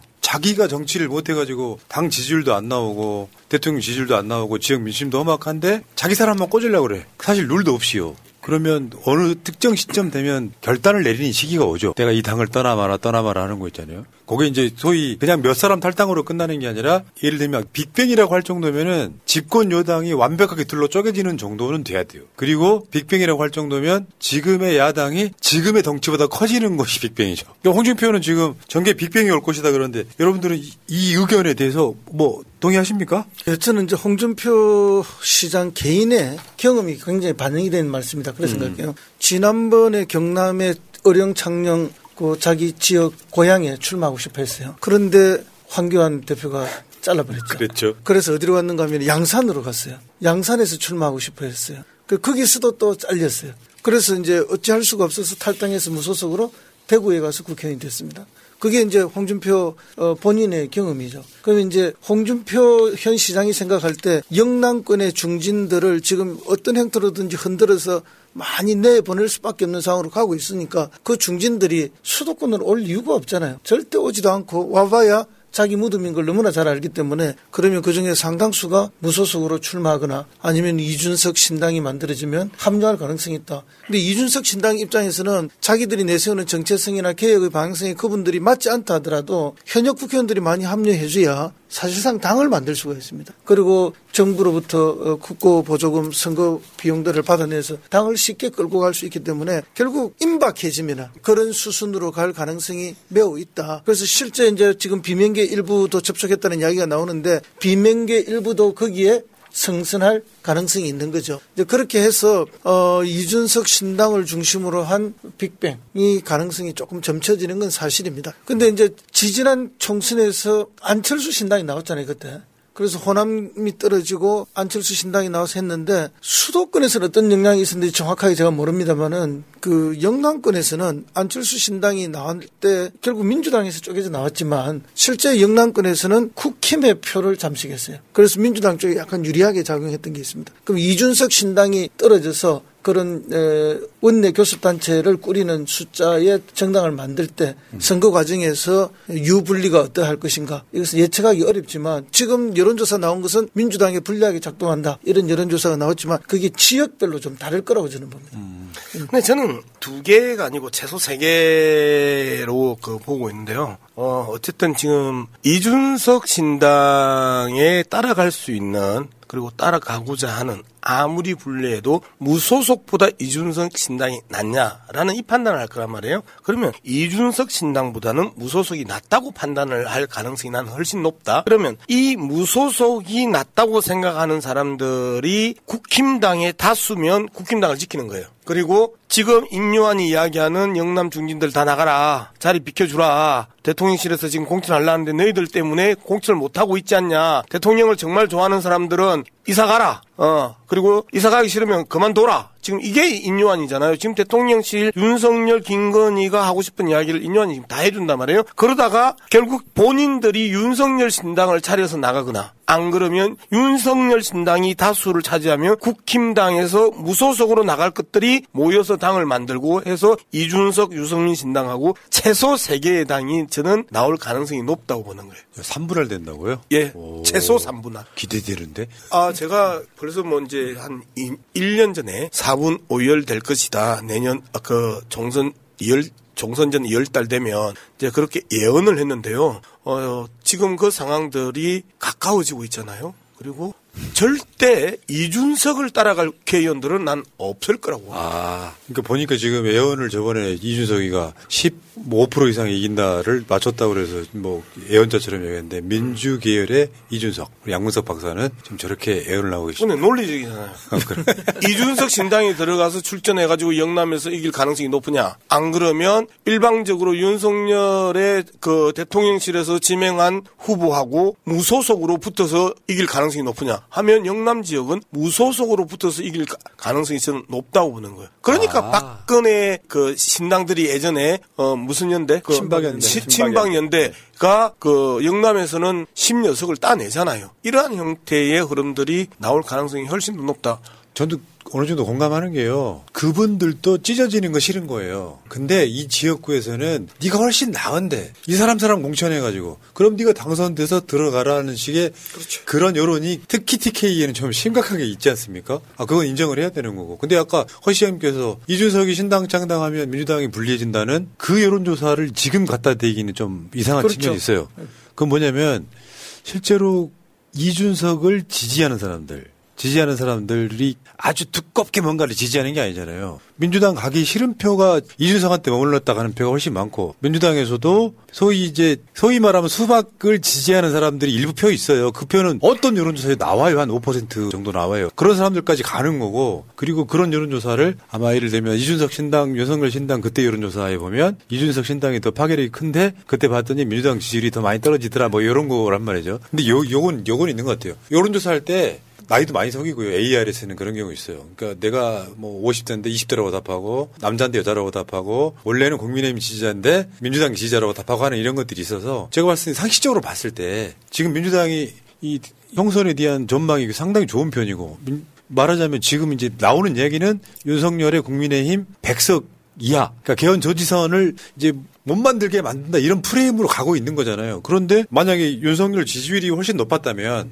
거기에 대한 저항성이 생기면서 오히려 역풍이 불 겁니다. 근데 윤석열 지지 비지지가 지지보다 두 배가 많은 상황이면 사람들이 이쪽에 밴드웨건이 걸려요. 아 그래? 우리가 투표만 하면은 윤석열 어떻게 어떻게 할 수 있다고? 이런 상황일 가능성이 되게 높다면 저는 저쪽은 철저하게 분열을 하는 쪽으로 갈 수밖에 없는 게 이준석이 지금 스탠스는 지금 회군하면 이준석이 정치생명 다 끝납니다. 지금 회군하면 안 되고 나중에 합당을 하는 건 차후의 이야기고 민주당 입장에서는 지금 그래서 공천룰이라든지 이런 혁신의 모습을 착착착 쌓아나가면서 왜 있잖아요 선거 때막 지지고 볶고 막 탈당하고 난리 나면 원래 지지층들이 다 떠나버리거든요. 지금 국민의힘이 그 상황이라는 거잖아요. 네, 이제 여론조사가 이제 최근에 그, 그 여론조사는 아직, 한 번도 안 나왔습니다. 국힘당, 그 다음에 윤석열 신당, 이준석 신당 세 개를 동시에 붙여서 그 물어본 여론조사는 한 번도 없었고요. 어, 민주당, 국힘당, 윤석열 신당 또는 민주당, 국힘당, 이준석 신당 이렇게 붙였던 여론조사는 이제 미디어 토마토가 한번 이제 2주 전에 조사를 했는데 그 조사 결과가 아주 재밌잖아요. 국힘당 20% 윤석열 신당 14%. 그러니까 지금 국힘당 그보다 윤석열 신당이 더 낫단 말이에요. 14%. 그 다음에 이준석이 17% 나왔단 말이에요. 17% 나왔는데 이 재미가 이제 계속 그 이야기가 나오는 거예요. 민주당, 국힘당, 윤석열 신당을 붙이니까 민주당 지지율 47%는 흔들림이 없어. 그리고 국힘당 쪽이 무너져서 반쪽에 먹었어. 그런데 이준석 신당을 탁 넣으니까 민주당에서도 한 8% 빠지고 국힘당도 한 8% 빠져가지고 17%가 나온 거야. 그래서 이제 얘들이 민주당 표, 이제 이준석 그 류들이 지금 어, 펼치는 프레임을 보면 결코 민주당이 유리한 구도가 아니다. 이렇게 이야기하면서 국힘당 그 유권자들한테 프레임을 짜면서 지금 어필하는, 하고 있거든요. 이제 그 데이터가 이제 그 이 유일한 현재까지 나온 음, 그렇죠. 어, 유일한 데이터인데 아마 뭐 이번 주나 다음 주 중 되면 한 네 개를 넣을 가능성이 있다. 민주당, 그 다음에 국힘당 이준석 신당, 그 다음에 윤석열 신당 또는 민주당 그 분열 그 어, 탈당파들이 만드는 신당 뭐 이렇게 이제 넣- 넣어서 한번 돌릴 가능성도 아- 있지 않겠어요? 근데 저는 이 이준석 신당의 출연이 민주당한테 주는 영향은 되게 제한적이라고 봐요. 일단 그 겹치지 않는 예. 지금 민주당 지지하는 사람들은요. 예를 들면 강도가 상당히 강해 보이거든요. 그 윤석열 효과죠. 윤석열이 개판 치고 있으니까 민주당 지지에 대한 강도가 높은 편이에요. ARS 기준으로 보면. 투표장에 안 나오실 분들이 답하는 전화 면접과는 좀 상당히 많이 분위기가 다르긴 하지만 그러면 실제로는 저쪽의 보, 보수 내 분열이 그들한테 미치는 영향이 훨씬 큰 거지. 여기다가 민주당까지 같이 끌어와가지고 민주당이 손해본다 같은 이야기는 저는 제 정치상식으로는 좀 믿기 그게 어렵다. 바로 지지난번 정선에서 안철수 신당이 생겼을 때 나타난 결과입니다. 음. 그러니까 국힘당 표를 잠식했어요. 그, 그렇기 때문에 그때 당시 불경에서 당선자가 조금 더 많이 나오고 낙 아슬아슬하게 낙선한 사람들이 제법 있는 게 그 바로 이 국힘의 표를 잠식해 줬기 때문에 그게 가능해요. 근데 이제 지금은 여론조사상 그렇게 나타났다 하더라도 실제 선거에 가고 투표에 가면은 방금 말씀하신 그런 결과로 작용할 거라고 저는 확신하고 있습니다. 그래서 뭐 예를 들면 제 지역구 같은 경우에 사자 구도가 될 수도 있고 오자 구도가 될 수도 있는데 그 신당이 생기는 것이 오히려 유리하지. 어, 환영할 만한 일이다. 예. 그렇게 보는 왜냐면 거죠. 정- 정의당 퉁쳐줘야 되니까. 그 수도권, 부울경 이런 데서는 정말 치명타일 가능성이 되게 높죠. 윤석열이. 광주는 뭐 상관없을 것 같고요. 민주당에 유리하냐 불리하냐 아, 뭐 이것은 뭐 나중에 여론조사를 봐야 다 알겠지만 이준석의 입장에서는 출구가 없다 싶습니다. 그렇죠. 아, 이 신당서를 모락모락 풍기는 것이 마치 본인의 지역구 하나 살짝 얻기 위한 그런 어떤 편법이라면 그야말로 이준석 쫄보죠. 정치권 퇴출감이고 에, 이준석의 신당은 아마 누구나 예측 가능하듯이 에, 현실화될 것 같다 싶습니다. 왜냐하면 본인 입으로도 어, 국힘당의 근본적 변화가 없으면 어, 신당을 장당할 수밖에 없다 했잖아요. 코트 쓸수 없다고 그랬죠. 예, 고쳤을 수 없다 했고 그래서 국힘당의 근본적 변화 불가능한 걸 알고 있을 것이고 어, 사실상의 윤석열 총재 에, 핫바지 김기현 대표 뭐 이런 구조하에서 본인이 사실은 에, 본인 입장에서는 굉장히 억울하게 에, 퇴출됐잖아요. 이런 상황에서 과거 다 묻고 사면 탕평하면서 노원이니 어디니 선택하는 대로 대군이 하나 줄 테니 우리랑 통합해서 가자. 아, 그럴 리도 없거니와 그래서 결국 이제 그 신당은 구체화되는데 지금 오늘 보니까 지역구 한 다섯 석을 확보해야 기호 3번을 확보한다고 그래요. 다섯 석을 확보해야. 지금 정의당이 지역구 한 석에 비례해서 여섯 석인데 아마 그런 절차를 밟으려고 할 것 같습니다. 비명계도 오늘 지금 이상민 의원을 만났다 하고 오늘 이상민 의원도 고백했더라고요. 내가 만났다. 나 이외에 더 만났을 것 같다. 그래서 본격적인 묘하게도 이뇨한 혁신이가 혁신안을 파격적으로 발표하면 할수록 오히려 이준석 신당도 응집력이 좀 더 세질 것 같다. 그러니까 이, 이제 네. 이준석 발 이제 정계 개표는 네. 주연은 이준석인데 네. 감독은 윤석열인 윤석열. 경우가 돼버린 거지 지금. 맞습니다. 어. 그래서 아마 이삭도 줍고 어, 낙엽도 쓸고 그래서 두루두루 해가지고 어, 뭐 신당 출연이 가셔야 될 근데 것 같아요. 우상향할 가능성이 난 없다고 봐요. 우상향할 그 지금 뭐 17% 이준석 신당이 17% 나온 이게 더 증가할 수 있는 가능성은 없다. 왜? 기본적인 정치적 토대가 없어요. 이준석이 가지고 있는 이미지와 유승민이 가지고 있는 이미지가 더 이상 확장할 수 있는 확장력 이 없는 캐릭터들이다라는 측면에서 보면 이제까지 조사한 최고치가 17%가 될 가능성이 외려 높다. 기본적인 우리의 정치는 여러 가지 부- 그 대한민국 정치를 규정하는 여러 가지 요소가 있잖아요. 첫 번째가 지역 그 주의적 요소가 여전히 굳건하게 있습니다. 두 번째 민주냐 반민주냐의 영역인데 그러면 이준석이 민주냐라는 질문에 민주야라고 그 대답할 수 있냐라는 거예요. 그렇기 때문에 어, 이념적 정체성 그다음에 지역적 토대 그다음에 그들이 이제까지 활동해 오면서 내놓은 대표적인 슬로건이 뭘까? 결국은 국힘당 개혁이었잖아요. 그래서 국힘당 쪼개먹기 안에서 그 다- 뱅글뱅글 뭐 당이 하나 성공하려면 뭐 다 통상적으로 얘기하시다시피 존재감 있는 대선 후보, 그렇죠. 후보급 네. 주자가 있어야 하고 뭐 지역 기반을 비롯한 견고한 어떤 지지 기반이 있어야 되고 그런데 지금 거기에 이제 여러 가지 정치적 명분이 필요하겠죠. 그래서 저는 이제 찻잔 찻잔 속 태풍이든 또는 한시적인 그 어떤 미풍으로 끝나든 간에 에, 그럼에도 불구하고 이준석 신당은 등장한다. 이렇게 생각하고 있습니다. 그러니까 근데 뭐 이렇게 여러 가지 이제 우리가 객관적 그걸 보면은 뭐 큰 태풍은 아닐 거다라는 게 공통된 의견이지만 그럼에도 불구하고 우리가 이준석에 대해서 어, 뭐 장단점을 다 말할 수는 있지만 어쨌든 이준석이 국힘의 당 대표가 됐을 때 예. 30대 집권당 대표가 된 거예요. 그렇죠. 그때 받은 충격들이 다 좀 남아 있거든요.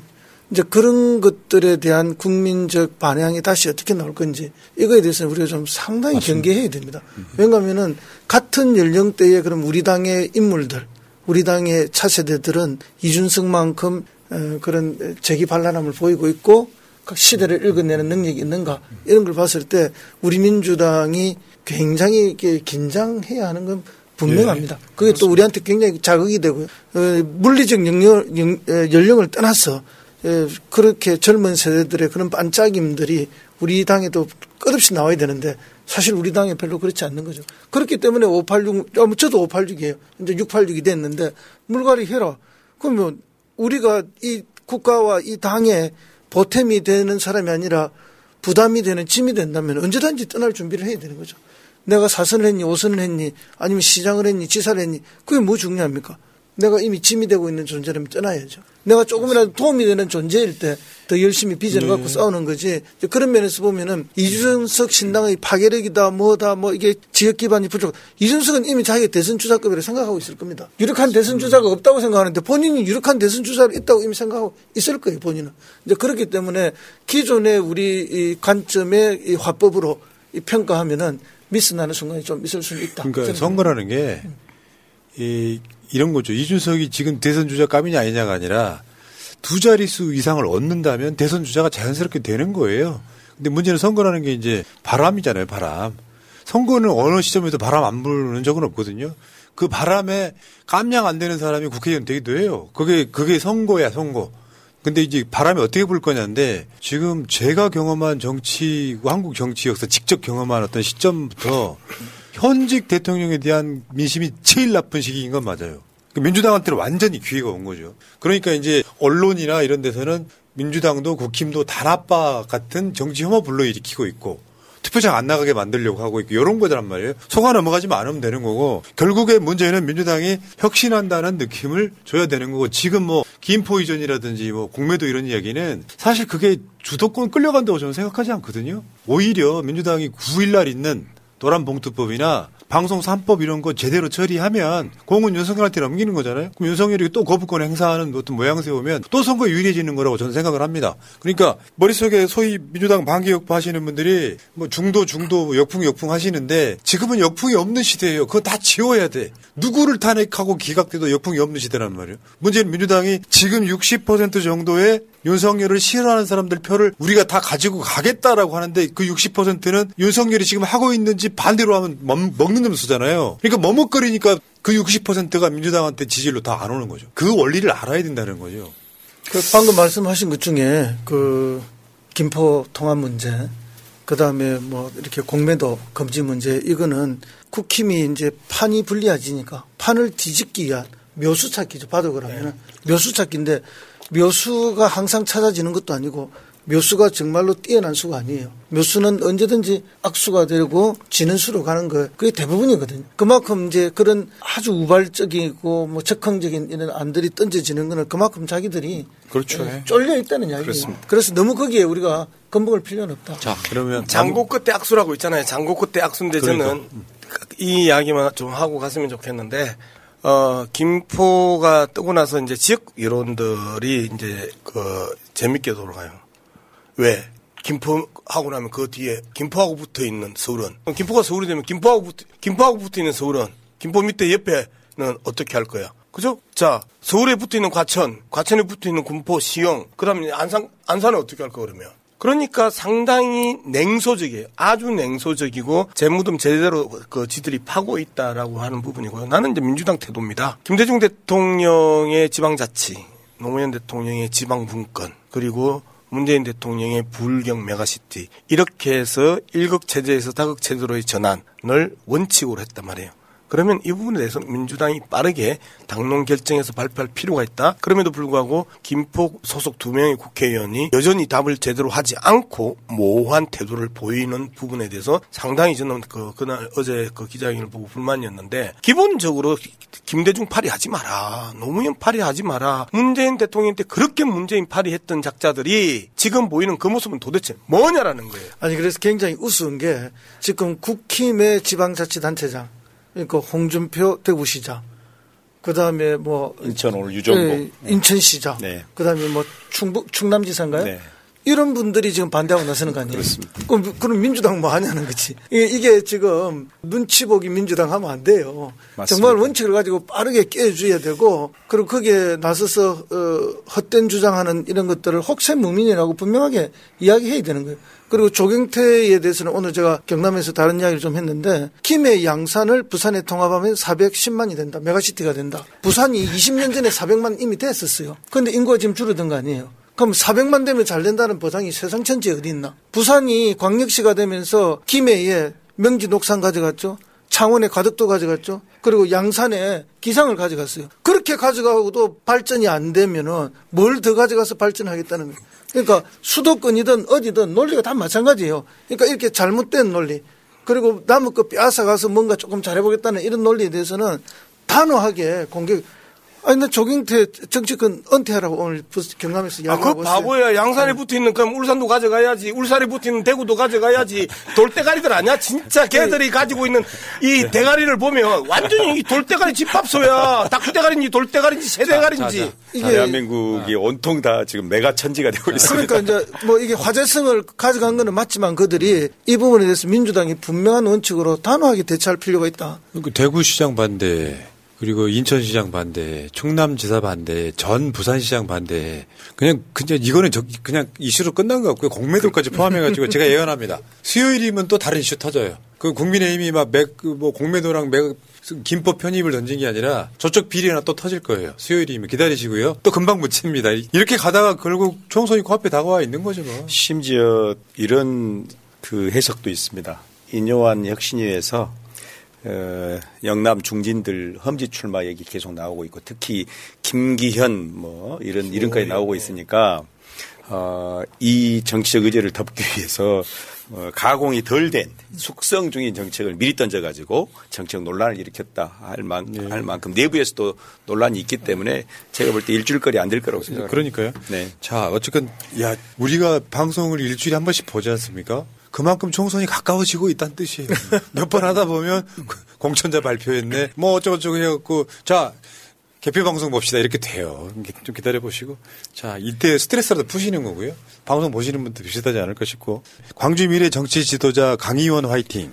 양문석 박사님 힘내십시오. 허성무 후보님 응원합니다. 우리 푸나님 언제나 고맙습니다. 감사해요, 영준님. 허 시장님 오랜만에 뵙네요 하셨습니다. 자, 네 분 소개해드렸고요. 자, 오늘도 정치 이야기하는 게, 어, 난 진짜 요즘에 아주 안 하고 싶어서 정치 이야기 하지 말자고 내가 꺼내놓고 내가 3분을 못 찾고 또 정치 이야기하고 있어. 주변에 있는 사람들이. 정치가 그만큼 무서운 비형 같은 거예요. 우리나라 참 이렇게 망가지는데 총선 때 제대로 심판을 했으면 좋겠습니다. 자, 당원이 최고다. 당원이 최고위원이다. 10월 아홉 번째 방송 마치겠습니다. 여러분 고맙습니다. 감사합니다. 요지경 속이다 결혼 기념일이라고 남편이 꽃을 사왔더라고. 아, 행복하겠다, 언니. 차라리 돈으로 주지. 먹을 수도 없고, 나중에 버리기도 힘들고 말이야. 그러나 마음을 전할 때 꽃보다 좋은 것은 없습니다. 인생에 있어서 돈이 전부는 아닙니다. 꽃은 기쁨과 슬픔을 함께합니다. 새가 날아든다와 연대하는 전국 꽃배달 자미원 꽃집. 010-3608-7576 여보, 고마워. 대통령 비서실장의 28억 원 재산 신고 누락이 개인 프라이버시입니까? 어제 국회 운영위원회 국정감사에서 김대기 대통령 비서실장은 재산 신고 누락을 지적받고도 개인 프라이버시라며 징계 여부에 대한 답변을 끝내 거부했습니다. 작년에 신고한 재산이 1년도 안 되어 28억 원이나 증가했습니다. 그런데도 송구하다는 말 한마디로 끝내려고 합니까? 더욱이 김대기 실장은 공직자 윤리위원회의 징계 여부에 대해서 굳게 입을 다물었습니다. 대통령실 비서실장의 재산 누락과 징계 여부가 개인 프라이버시입니까? 공직자 윤리위원회의 기준에 따르면 거짓 또는 중과실로 3억 원 이상 재산 등록을 누락한 경우 과태료부터 해임까지 가능한 엄중한 처벌이 가능합니다. 한두 푼도 아니고 무려 28억 원입니다. 신고한 재산만큼의 액수를 누락했다는 것이 상식적으로 가능한 일입니까? 당연히 공직자 윤리로부터 징계를 받았는지, 받았다면 어떠한 징계를 받았는지에 대해 답해야 합니다. 김대기 실장은 왜 대답을 못합니까? 기준과 원칙에 따라 징계받지 않은 것은 아닙니까? 재산신고 누락으로 국회의원 자격 박탈까지 벌어지는데 대통령 비서실장이라고 예외가 될 수 없습니다. 혹시 기준과 원칙에 따라 합당한 징계를 받지 않은 것은 아닙니까? 이것이 윤석열 정부가 말한 공정과 상식이 있는 대한민국입니까? 김대기 실장의 재산 누락은 윤석열 정부 공직자 청렴과 공익적 자세를 의심하게 하고 있습니다. 개인 프라이버시가 그렇게 중요하다면 자연인으로 돌아가 사생활을 마음껏 즐기셔도 좋습니다. 김대기 실장은 징계 여부에 대해 투명하게 공개해서 국민의 불신에 답하기 바랍니다. 또 다른 논평입니다. 섣부른 공매도 금지로 주식시장을 롤러코스터 타게 만드는 정부가 어디에 있습니까? 6일 공매도 금지가 첫 시행되며 폭등했던 코스닥 지수가 하루 만에 폭락하며 연 이틀 사이드카가 발동됐습니다. 연 이틀 천당에서 지옥으로 오간 개미 투자자들은 주식시장이 무슨 코인 시장이냐 고 푸념하고 있습니다. 자본시장 선진화를 위해 불법 공매도는 반드시 뿌리 뽑아야 할 사회 악입니다. 하지만 정부 조치가 시스템 정비와 제도 개선 대신 총선용 지지율 부양에만 꽂혀 있다는 점은 매우 우려스럽습니다.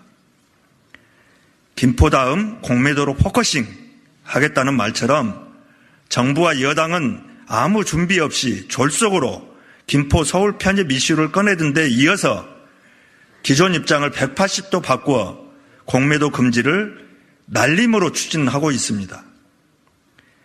주식시장에 대한 면밀한 검토와 치밀한 준비 없이 내년 4월 총선에서 개인 투자자들의 마음을 얻으려 공매도 금지를 활용하고 있다고 볼 수밖에 없습니다.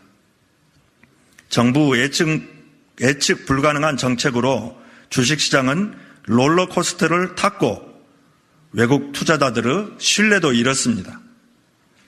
더욱이 공매도 금지는 없다던 금융행정당국은 하루아침에 입장을 뒤집어야 했고 그만큼 시장의 신뢰도 잃었습니다. 그로 인한 시장의 불안을 대체 어떻게 대처하려고 합니까?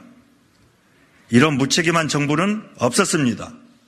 더불어민주당은 무책임한 윤석열 정부와 국민의힘을 대신해서 탈만했던 실질적인 공매도 개선 추진을 하겠습니다. 윤석열 정부와 국민의힘도 공정한 금융시장을 만들기 위한 제도 개선에 적극 동참하기 바랍니다. 이상입니다. 이재명 당대표의 속해 선언으로 더불어민주당 제182차 최고위원회의를 속개하겠습니다. 네, 회의를 속개하겠습니다. 먼저 이재명 당대표의 모두 발언이 있겠습니다. 네, 요즘 정부 여당이 좀 바쁜 것 같습니다. 시체 어, 말로 좀 당황하신 거 아닌가 생각이 됩니다. 어, 어제는 일회용 컵 어, 사용 규제를 어, 하지 않겠다, 또 완화하겠다 이런 걸로 또 한 소동이 있었습니다. 아, 국정은 진지해야 됩니다. 미래를 바라보고 국민의 삶 그다음에 국가 발전에 도움이 되는 것인지를 장기적인 안목에서 치밀하게 검토하고 자신들의 정치적 이익이 아니라 국민 전체를 보고 정책 결정을 해야 된다는 말씀을 드리고 싶습니다. 아, 아무리 배가 고파도 농사 지을 씨앗을 삶아 먹는 농부는 없습니다. 아, 아무리 추워도 아, 초가집 지붕을 뜯어서 모닥불을 떼는 예, 그런 사람들은 없습니다. 지금 우리 사회가 겪고 있는 여러 가지 문제들, 그리고 우리만이 아니라 전 세계가 겪고 있는 많은 문제들을 해결하기 위해서 우리가 어렵지만 장기적인 안목을 가지고 정책들을 만들어 집행합니다. 국민적 합의를 만들어내서 만들어낸 중요한 정책들을 그야말로 포퓰리즘적으로 오변석계 하듯이 뜯어 고치는 이런 일들이 최근에 자주 발생합니다. 누구도 이해할 수 없는 서울 확장 정책, 조금씩 조금씩 확장하다 보면 결국 제주도 빼고 전부 서울 되는 거 아니냐 이런 비아냥거리는 비난들이 쏟아지지 않습니까? 어딘가에는 경계가 있기 마련이고 국토 균형 발전이라는 측면에서 진중하게 결정해야 될 행정 구역 문제를 적극적으로 표가 되지 않을까 해서 마구 던지듯이 일을 벌리고 있습니다. 앞으로도 이런 현상들이 계속되지 않을까 우려됩니다. 116년 어, 만에 11월 기온이 30도로 올랐다가 또 한 주 만에 한파 주의보가 내려졌습니다. 폭우, 태풍, 한파 같은 기후 재난은 우리나라 문제뿐만이 아니라 세계가 겪고 있는 심각한 문제입니다. 아, 우리 삶에 직접적 영향을 미치는 기후 위기를 어떻게 대비하느냐에 따라서 우리들의 미래가 결정될 것입니다. 이러한 기후 위기를 새로운 성장의 기회로 만들어야 됩니다.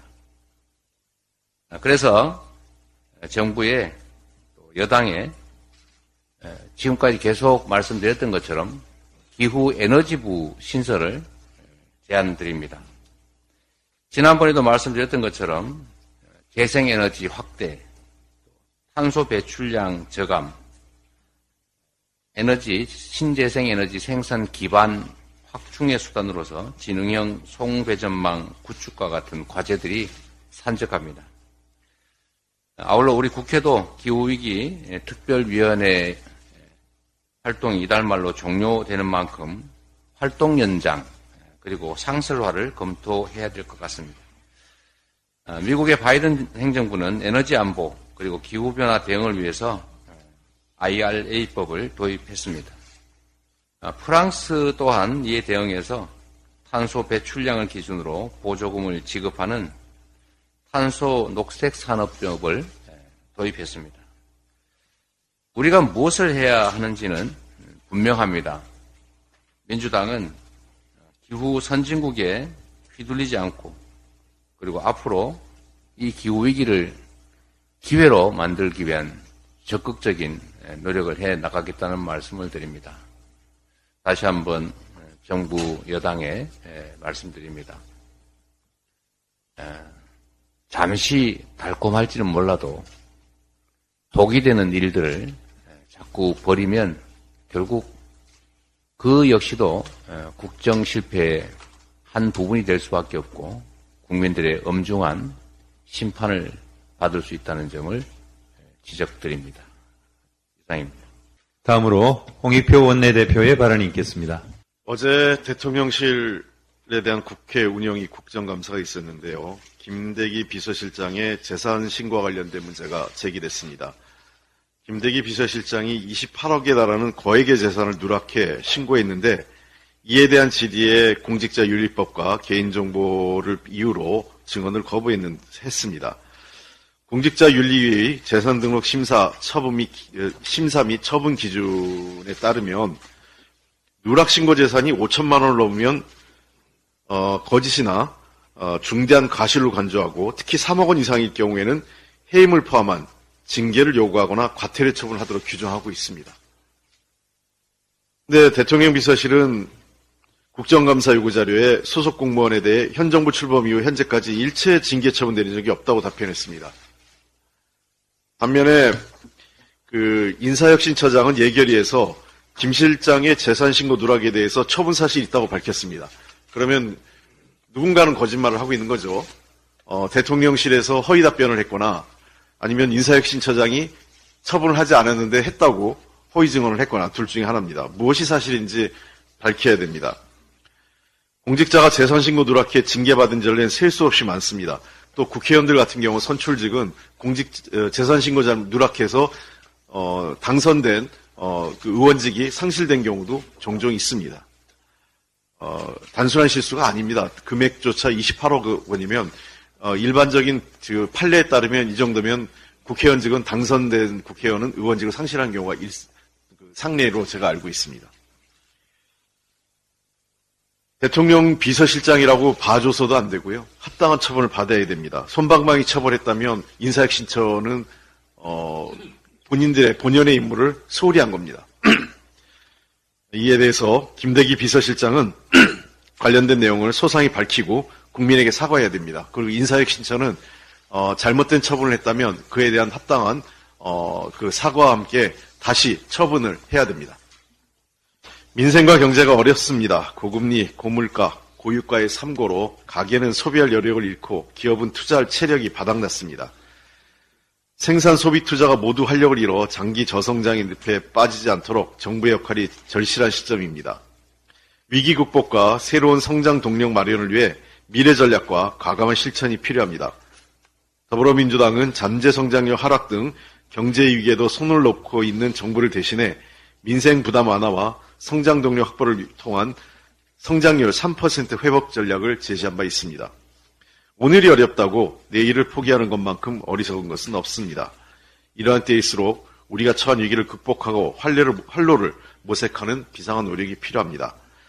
윤석열 정부가 건전재정을 핑계로 R&D 예산을 대폭 삭감하는 등 대한민국의 미래를 포기하고 있습니다.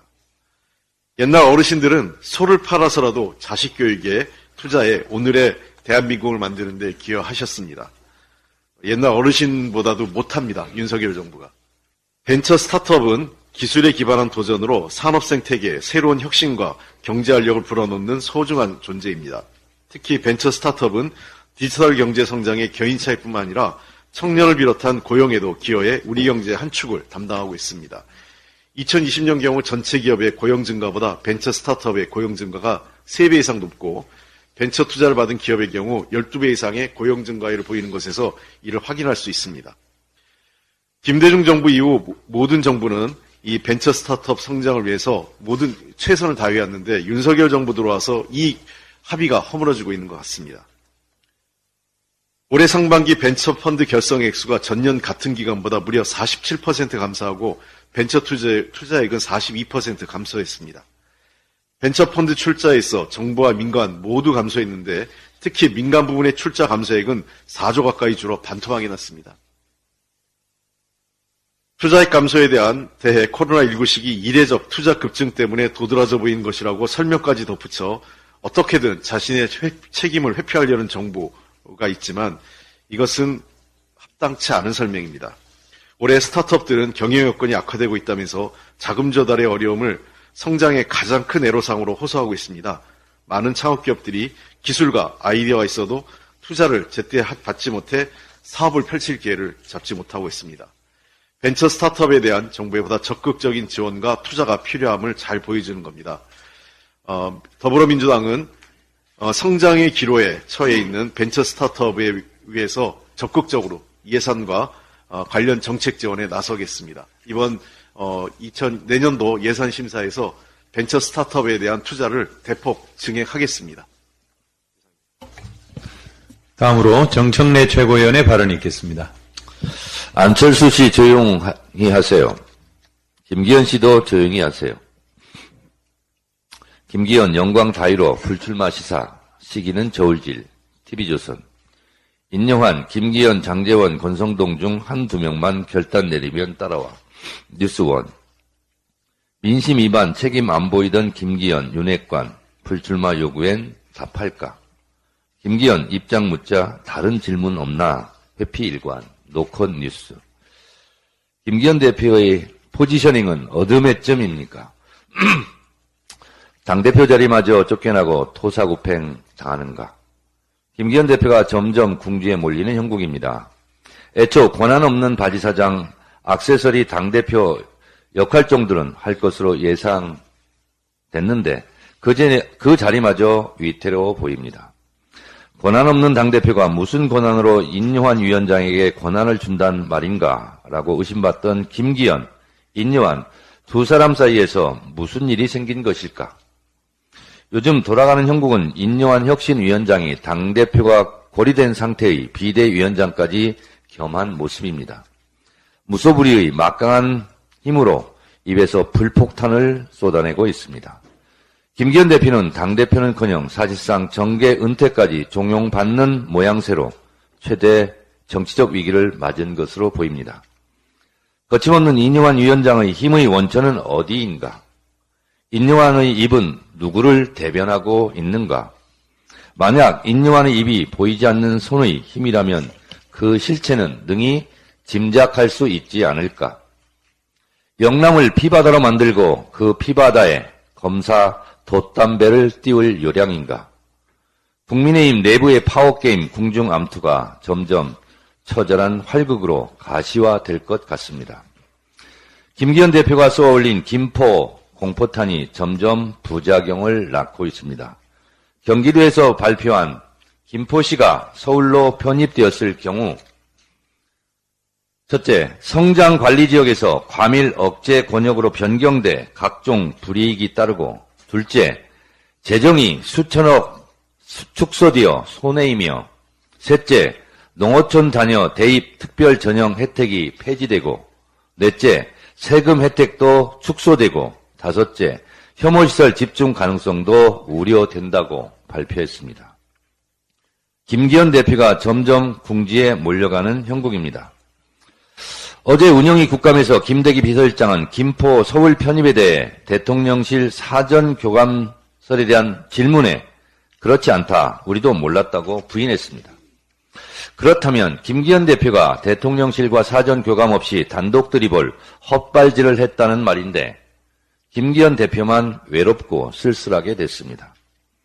김포 서울 편입 발표도 이에 따른 수습도 책임도 결국 김기현 대표의 몫으로 남을 가능성이 커졌습니다. 한편으로는 불출마 용태 압박을 받고 한편으로는 김포 책임론에서 자유로울 수 없고 처지가 참 궁색하게 되었습니다. 이것이 집권 여당의 당대표라면 이미 당대표로서의 리더십과 권위는 사라지고 없다고 봐야 할 것 같습니다. 안철수 씨 조용히 하세요.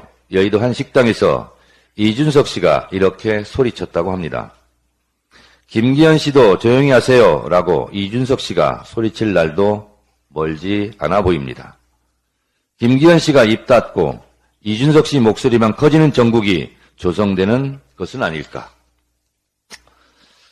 윤석열 대통령이 다급해졌다고 느꼈는지 박근혜 전 대통령께 또 달려갔습니다. 이준석과의 영남 쟁탈전을 다분히 의식한 행보로 보이는데 대통령께 충원드립니다. 진정, 만사 형통, 국리 민복을 원하신다면 박근혜 바라기보다 국민 바라기를 하면 됩니다. 속 보이는 행보 국민들은 다 압니다. 이미 들키셨습니다. 대통령답게 행동합시다.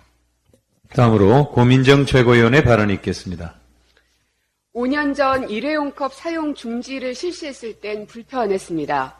하지만 그 불편함은 나도 지구를 살리는데 일조한다는 뿌듯함으로 바뀌었습니다. 이후엔 텀블러를 사용하게 됐고 일회용 빨대 없이 음료를 마시는 습관도 생겼습니다. 지난 5년간 이런 노력들을 기울여서 습관마저 바꾼 우리 국민들은 도대체 어떻게 하란 말입니까?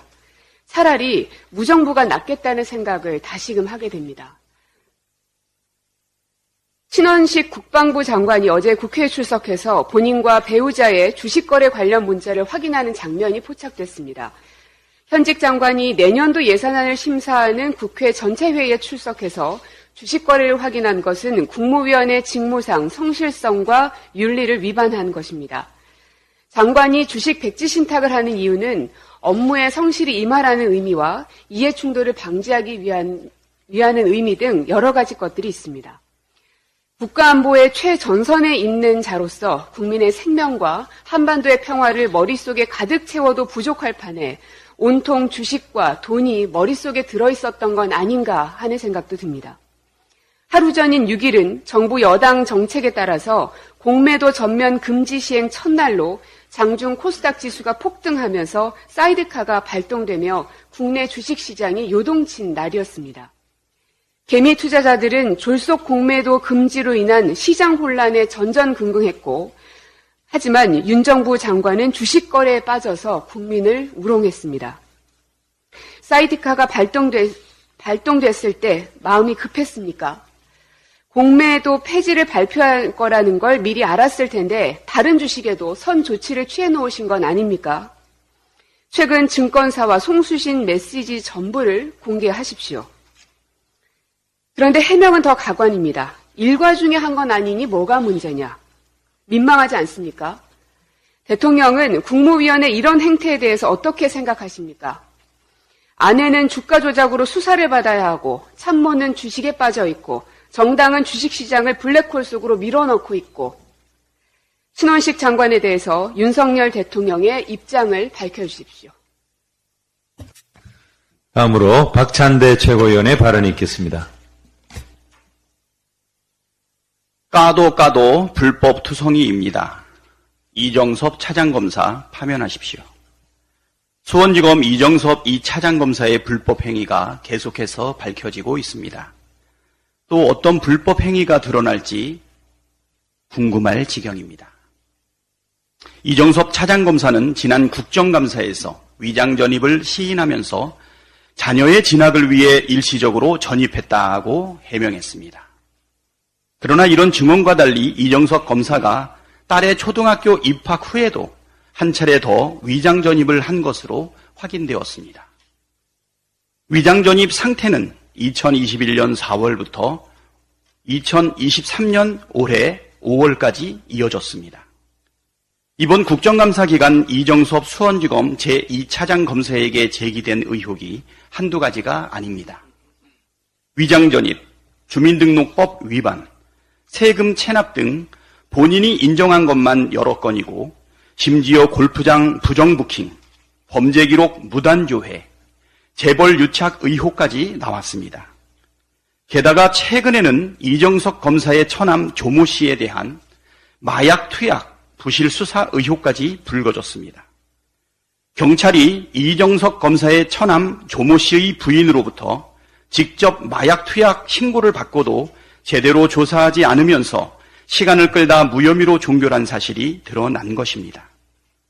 이정석 검사의 처남 조모 씨를 가종폭력과 마약 투약 혐의로 경찰에 신고했던 조모 씨의 부인은 최근 뉴스버스와의 인터뷰에서 조 씨의 마약 투약과 경찰의 부실 수사 의혹을 폭로했는데 그 내용이 충격적입니다. 이정석 검사의 처남 조모 씨의 부인은 이 인터뷰에서 남편 조 씨는 마약 중독 상태이고 오래전부터 이정석 검사를 포함한 시댁 쪽 가족도 다 알고 있었지만 방조하고 묵인했다고 주장했습니다. 경찰의 부실 수사 배경에 이정석 검사가 있었을 것이라고 지목하기도 했습니다. 가장 가까이에서 지켜본 당사자이고 인터뷰 내용도 매우 구체적이어서 신빙성이 높아 보입니다. 만약 부인의 주장이 사실이라면 이정석 검사는 검사라는 지위를 악용해 처남의 마약 투약 사실을 덮은 부패 검사 그 이상도 이하도 아닙니다. 도저히 묵과할 수 없는 일입니다. 남을 수사해야 할 검사의 손은 그 누구보다 깨끗해야 마땅합니다. 이미 사실로 확인된 것만 봐도 이정석 검사는 공직자로서의 자격도 없을 뿐더러 검사로서의 자격은 더더욱 없습니다. 이정석 검사와 같은 비위를 그대로 봐준다면 검찰 수사에 대한 불신은 걷잡을 수 없이 커질 것입니다. 검찰은 신뢰를 회복하기 위해서라도 이 사안을 엄정하게 다뤄야 합니다. 이정석 검사를 파면하여 공직기강을 바로 세우길 바랍니다. 어제 윤석열 대통령이 박근혜 전 대통령의 사절을 방문했습니다. 누가 봐도 총선에서 보수표를 의식한 총선용 기획 일정인데 그림이 참 어색합니다. 윤석열 대통령은 검사 시절 특검에 합류해 박근혜 대통령 탄핵에 앞장섰습니다. 자기가 탄핵시키고 자기가 사면하고 자기가 방문해 표를 구하는 모습을 보니 코미디가 따로 없습니다. 그런데 짠합니다. 얼마 전 누가 시키지도 않았는데 뜬금없이 탄핵하려면 하라고 목소리 높이더니 탄핵의 추억이라도 되새기려고 찾아간 것입니까? 대통령이 꼭 만나야 될 사람은 따로 있는데 끝까지 외면하고 있으니 다시 한번 말씀드립니다.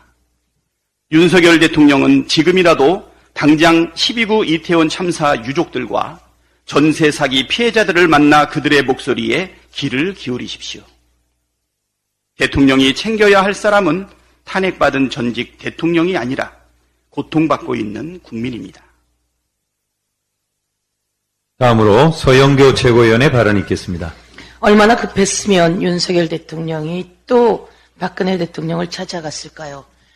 자신이 압수수색하고 자신이 수사하고 그리고 자신이 기소해서 20년 징역형을 받게 했던 박근혜 대통령을 찾아가서 총선에 한 표라도 더 얻어보려는 심산 이런 게 바로 윤석열 대통령이었습니다.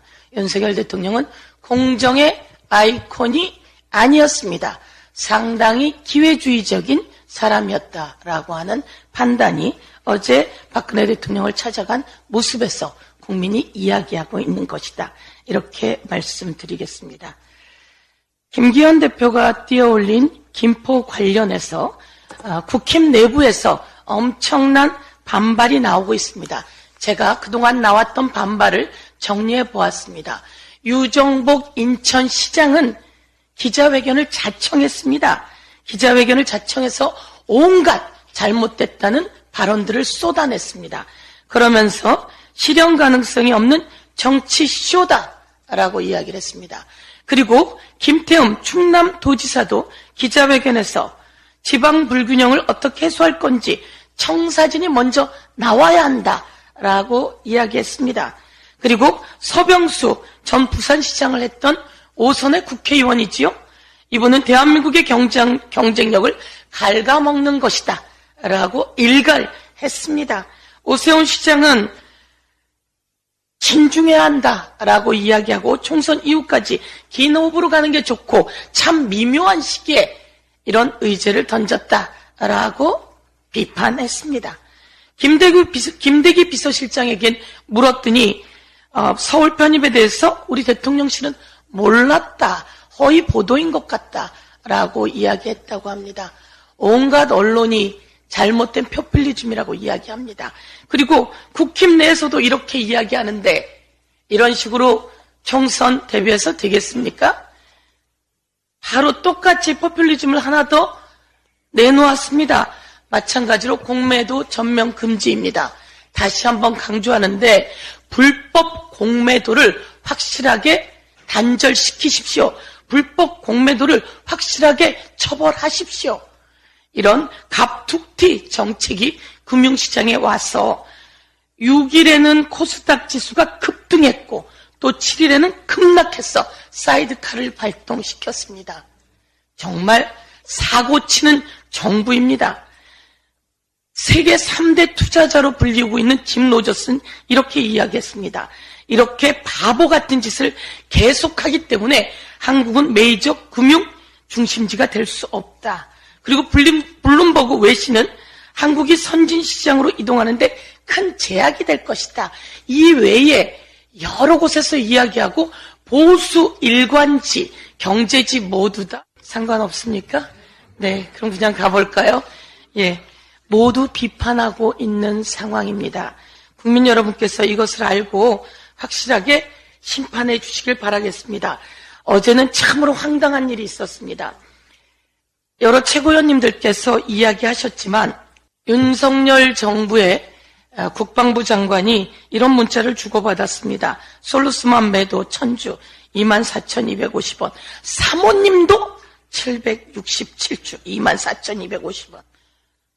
이런 문자를 주고받는데 공매도 관련해서 전면 금지라고 하는 정보와 함께 이런 일들을 하고 있는 건지 어떤 어, 정보를 입수했는지 그리고 이게 일과가 아니라고 하는데 그동안 일과 중에 했는지 안 했는지 일과가 아니어도 국회 예결위 상황에 나와서 이런 문자를 주고받았다면 윤석열 대통령 이런 국방부 장관 잘라야 되는 거 아닙니까?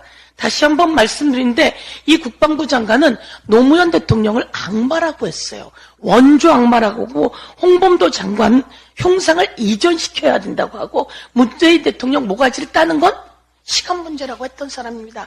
이와 관련해서 윤석열 대통령이 입장을 밝히고 신원식 장관은 당장 국방부 장관 사퇴해야 된다. 이렇게 요구하겠습니다. 이상입니다. 다음으로 장경태 최고위원의 발언이 있겠습니다. 어제 국회 운영위에서 대통령실 국정감사가 있었습니다. 김대기 대통령 비서실장의 28여 원 재산 누락 의혹과 처분 결과 제출 거부로 파행됐습니다.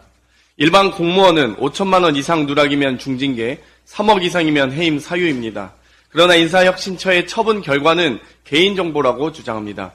그렇다면 고위공직자 재산 신고는 왜 하고 관보에 공개합니까? 처분 결과를 즉시 밝혀주시기 바랍니다. 윤석열 대통령의 민생 경청 행보가 민생 능청 행보였음이 밝혀졌습니다.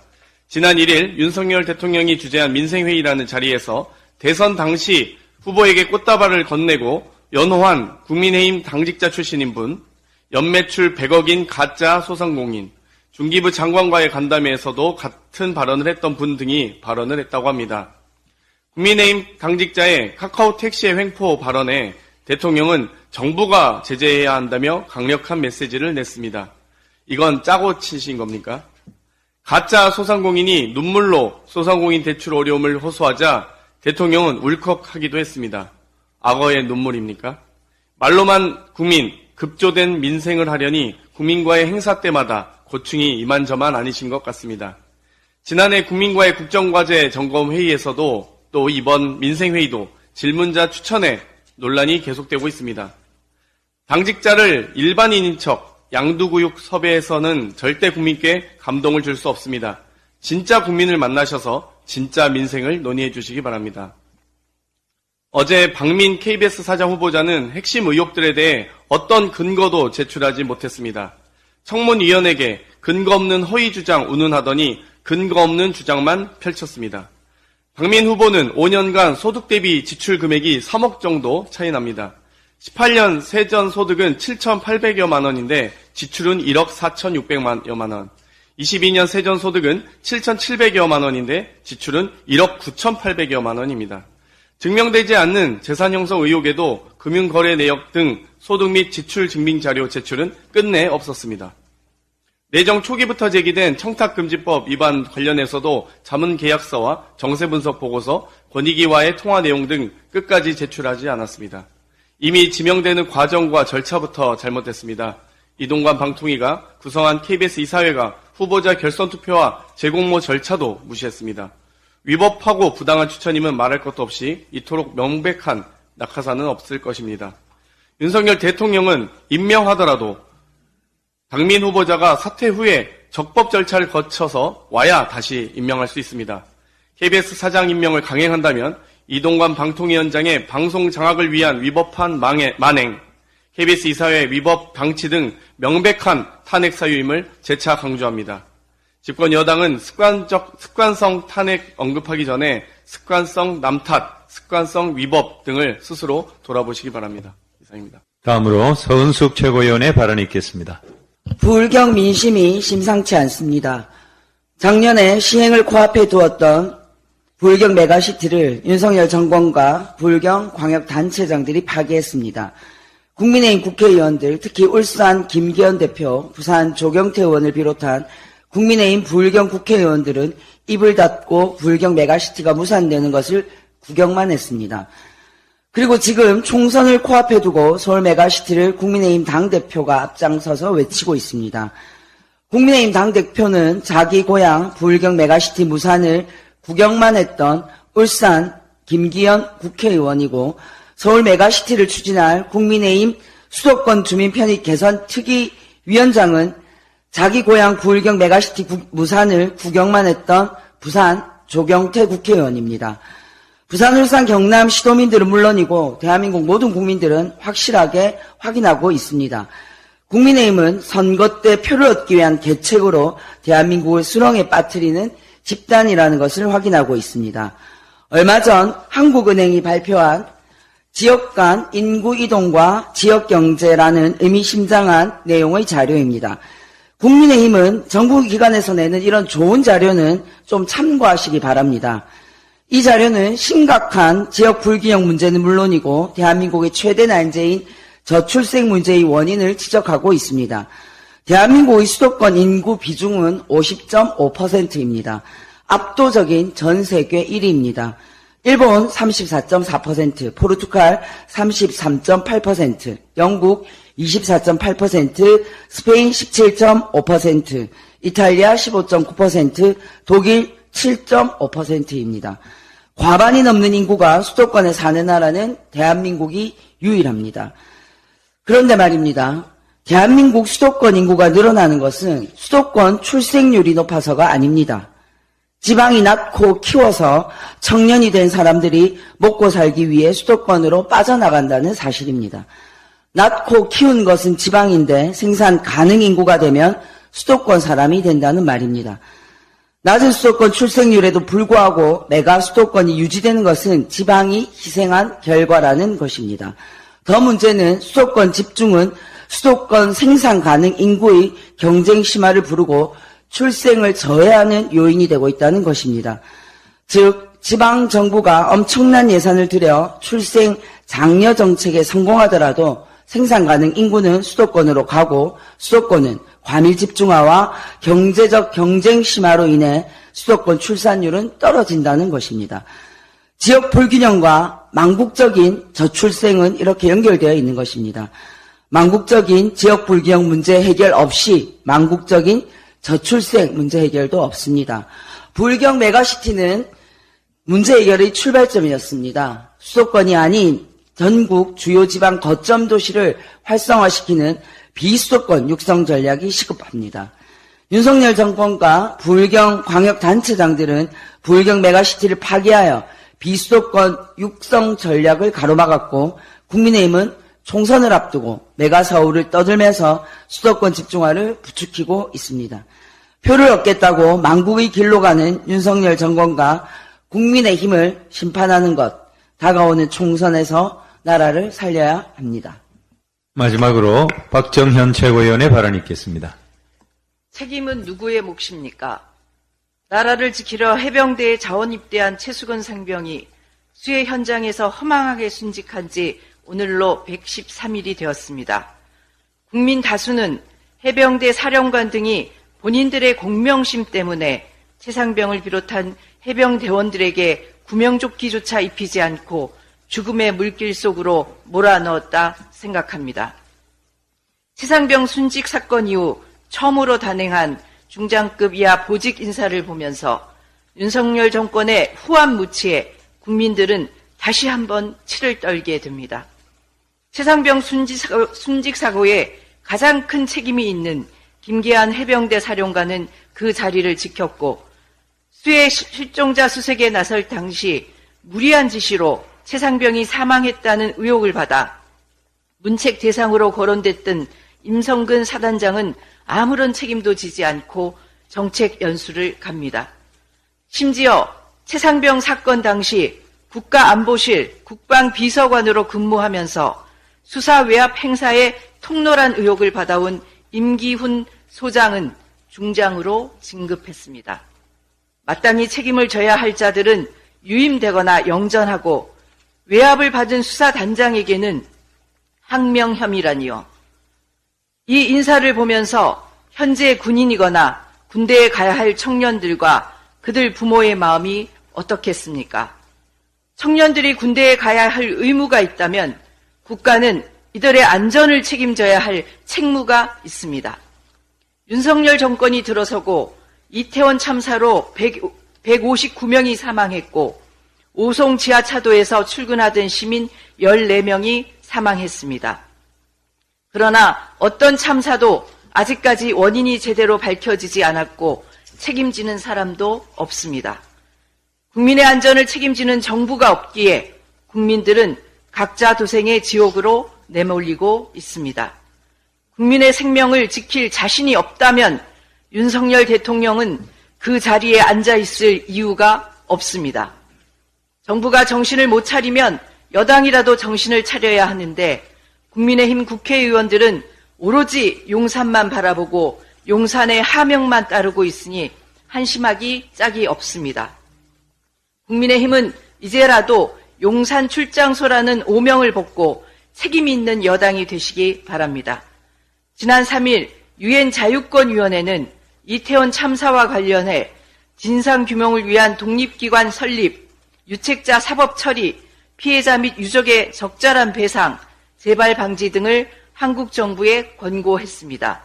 물론 윤석열 정부는 이 권고를 무시하고 받아들이지 않고 있습니다. 이제 국민의힘이 나서십시오. 책임 있는 여당으로 유엔 자유권위원회의 권고를 정부가 수용하도록 하고 이태원 참사 특별법 제정에 적극적으로 나서는 것을 시작으로 최수건 상병의 억울한 죽음, 오송 지하차도 참사의 원인을 밝혀내 책임자들이 합당한 처벌을 받도록 협조하시기 바랍니다. 이제라도 여당의 존재 이유를 국민들에게 보여주시기 바랍니다. 국민 한 명의 생명을 귀중히 여겨야 국민 전체의 생명을 살릴 수 있습니다. 윤석열 정부와 국민의힘에게 다시 묻습니다. 책임은 누구의 몫입니까? 네, 당대표께서 회의를 네, 폐회하시겠습니다. 회의를 마치겠습니다. 더불어민주당 제79차 의원총회를 시작하겠습니다. 네, 오랜만에 오셨습니다. 먼저 이재명 당대표님의 인사 말씀을 듣도록 하겠습니다. 뜨거운 박수 많이 부탁합니다.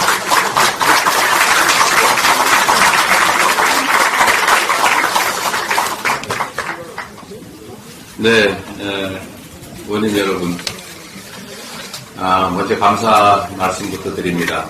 에, 제가 그 당시 기간에 저보다 우리 원인 여러분들이 훨씬 더 많이 에, 마음 쓰시고 고생하셨던 것 같습니다.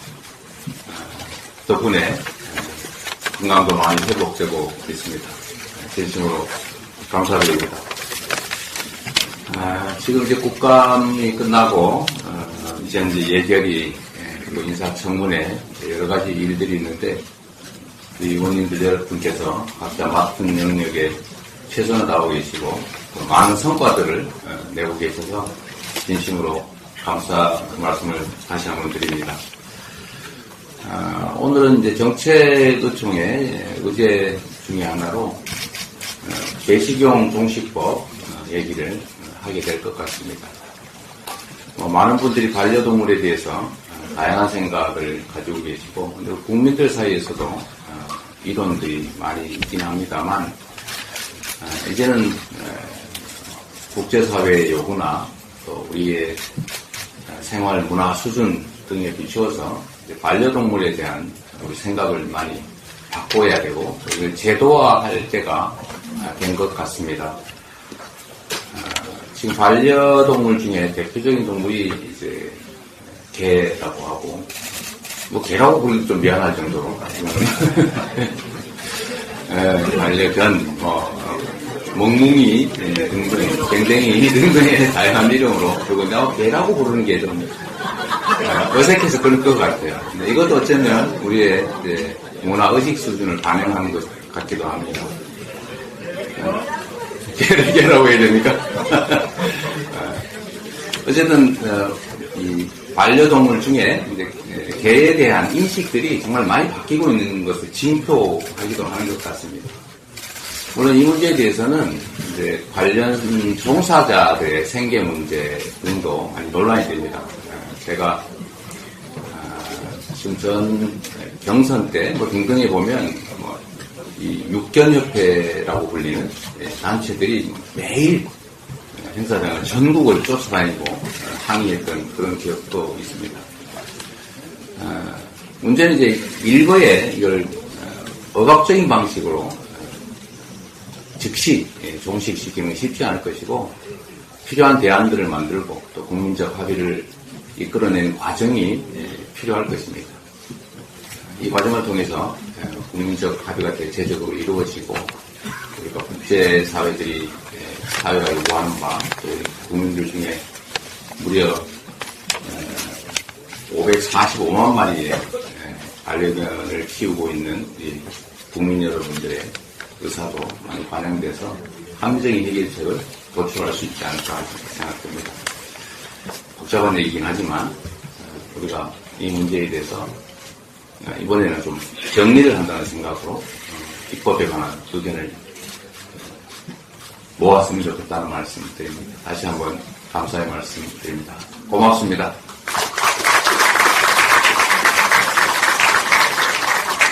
네, 대표님 감사합니다. 다음은 홍익표 원내대표님의 인사 말씀을 듣도록 하겠습니다. 이재명 대표님이 단식하신 이후에 의총장이 처음 오셨습니다.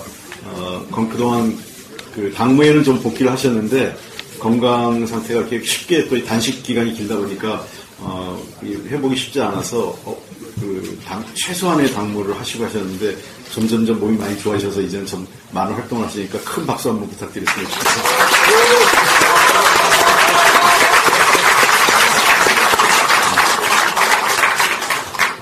네, 저 의원님 여러분 진짜 감사합니다. 아, 지난 그 한 달여간의 국정감사 기간 동안 의원님들께서 많이 애써주셔서 어, 양평고속도로 문제와 관련된 그 대통령 처가 어, 관련 게이트도 굉장히 어, 국민들에게 좀 많이 전달됐었고 그다음에 해병대 우리 최, 최상병 관련된 어, 그 부담한 어, 내부 일처리와 관련돼서 우리가 국정조사와 특검법까지 발의할 수 있었던 것 같습니다. 그 외에도 정말 많은 사안들이 그 각 상임위별로 있었습니다. 아, 과방위 같은 경우는 R&D 관련 그 예산을 정말 열심히 잘 싸워주셨고요.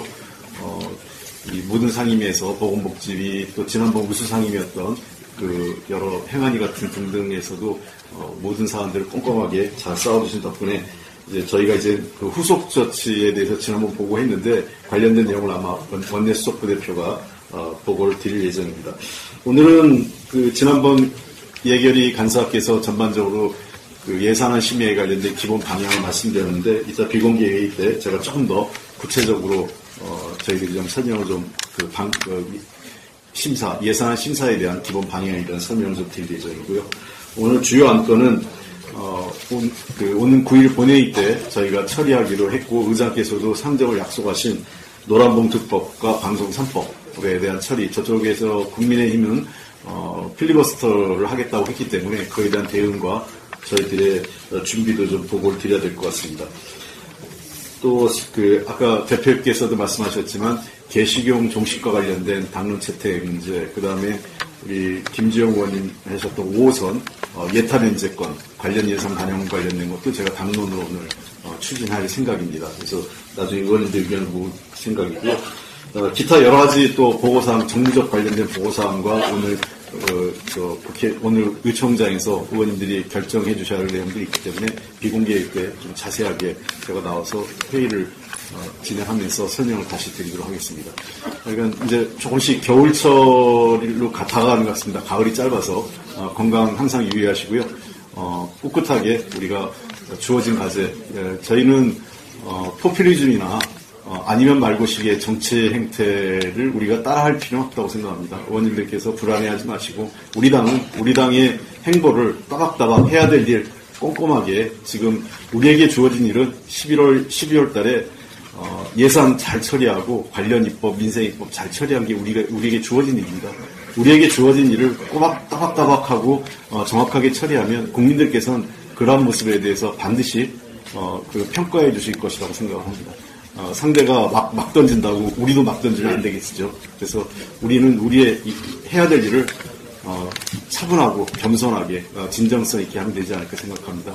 다만 어, 최근에 뭐 일부 보도에 따르면 우리 우리의 자세에 대해서 많은 지적이 있기 때문에 우리가 조금 더 겸손하게 어, 그리고 어, 그 낮은 자세로 국민의 목소리를 듣고 어, 국민의 민생 문제를 해결하는 해결할 수 있는 유일한 책임 있는 정당이 민주당이라는 것을 어, 우리 스스로 소명의식과 책임감을 갖고 한다면 좋은 결과 있지 않을까 생각합니다. 다시 한번 오늘 저 의청장 함께 해주신 의원님들 정말 감사드립니다. 고맙습니다. 아, 그리고 그 급히 한 건데요. 그 이거 비공개로 가기 전에 박병석 의장님 잠깐 나오셔서 인사말을 좀 제가 우리 이게 준비되지 않은 건데 박병석 의장님하고 제 눈이 마주쳐서 네, 의장, 의장, 아니, 잠깐 앞으로. 네, 저, 박병석 의장님께서 오랫동안 의정 활동을 이제는, 어, 이번 21대 국회를 마무리해서 마, 마지막으로 마무리하시고, 물론 정계는 계속 우리, 당의, 어, 이제 어른으로서 당 여러 가지, 저, 어, 역할을 해주실 것으로 기대되는데요. 어, 어려운 결정을 하셨는데, 우리 박병석 전 의장님께 큰 박수 한번 보내주십시오. 네, 그럼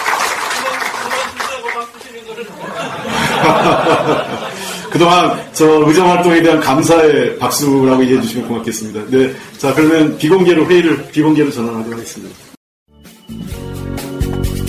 이게 나라냐 이게 나라냐 우리는 끝까지 간다 촛불이 이길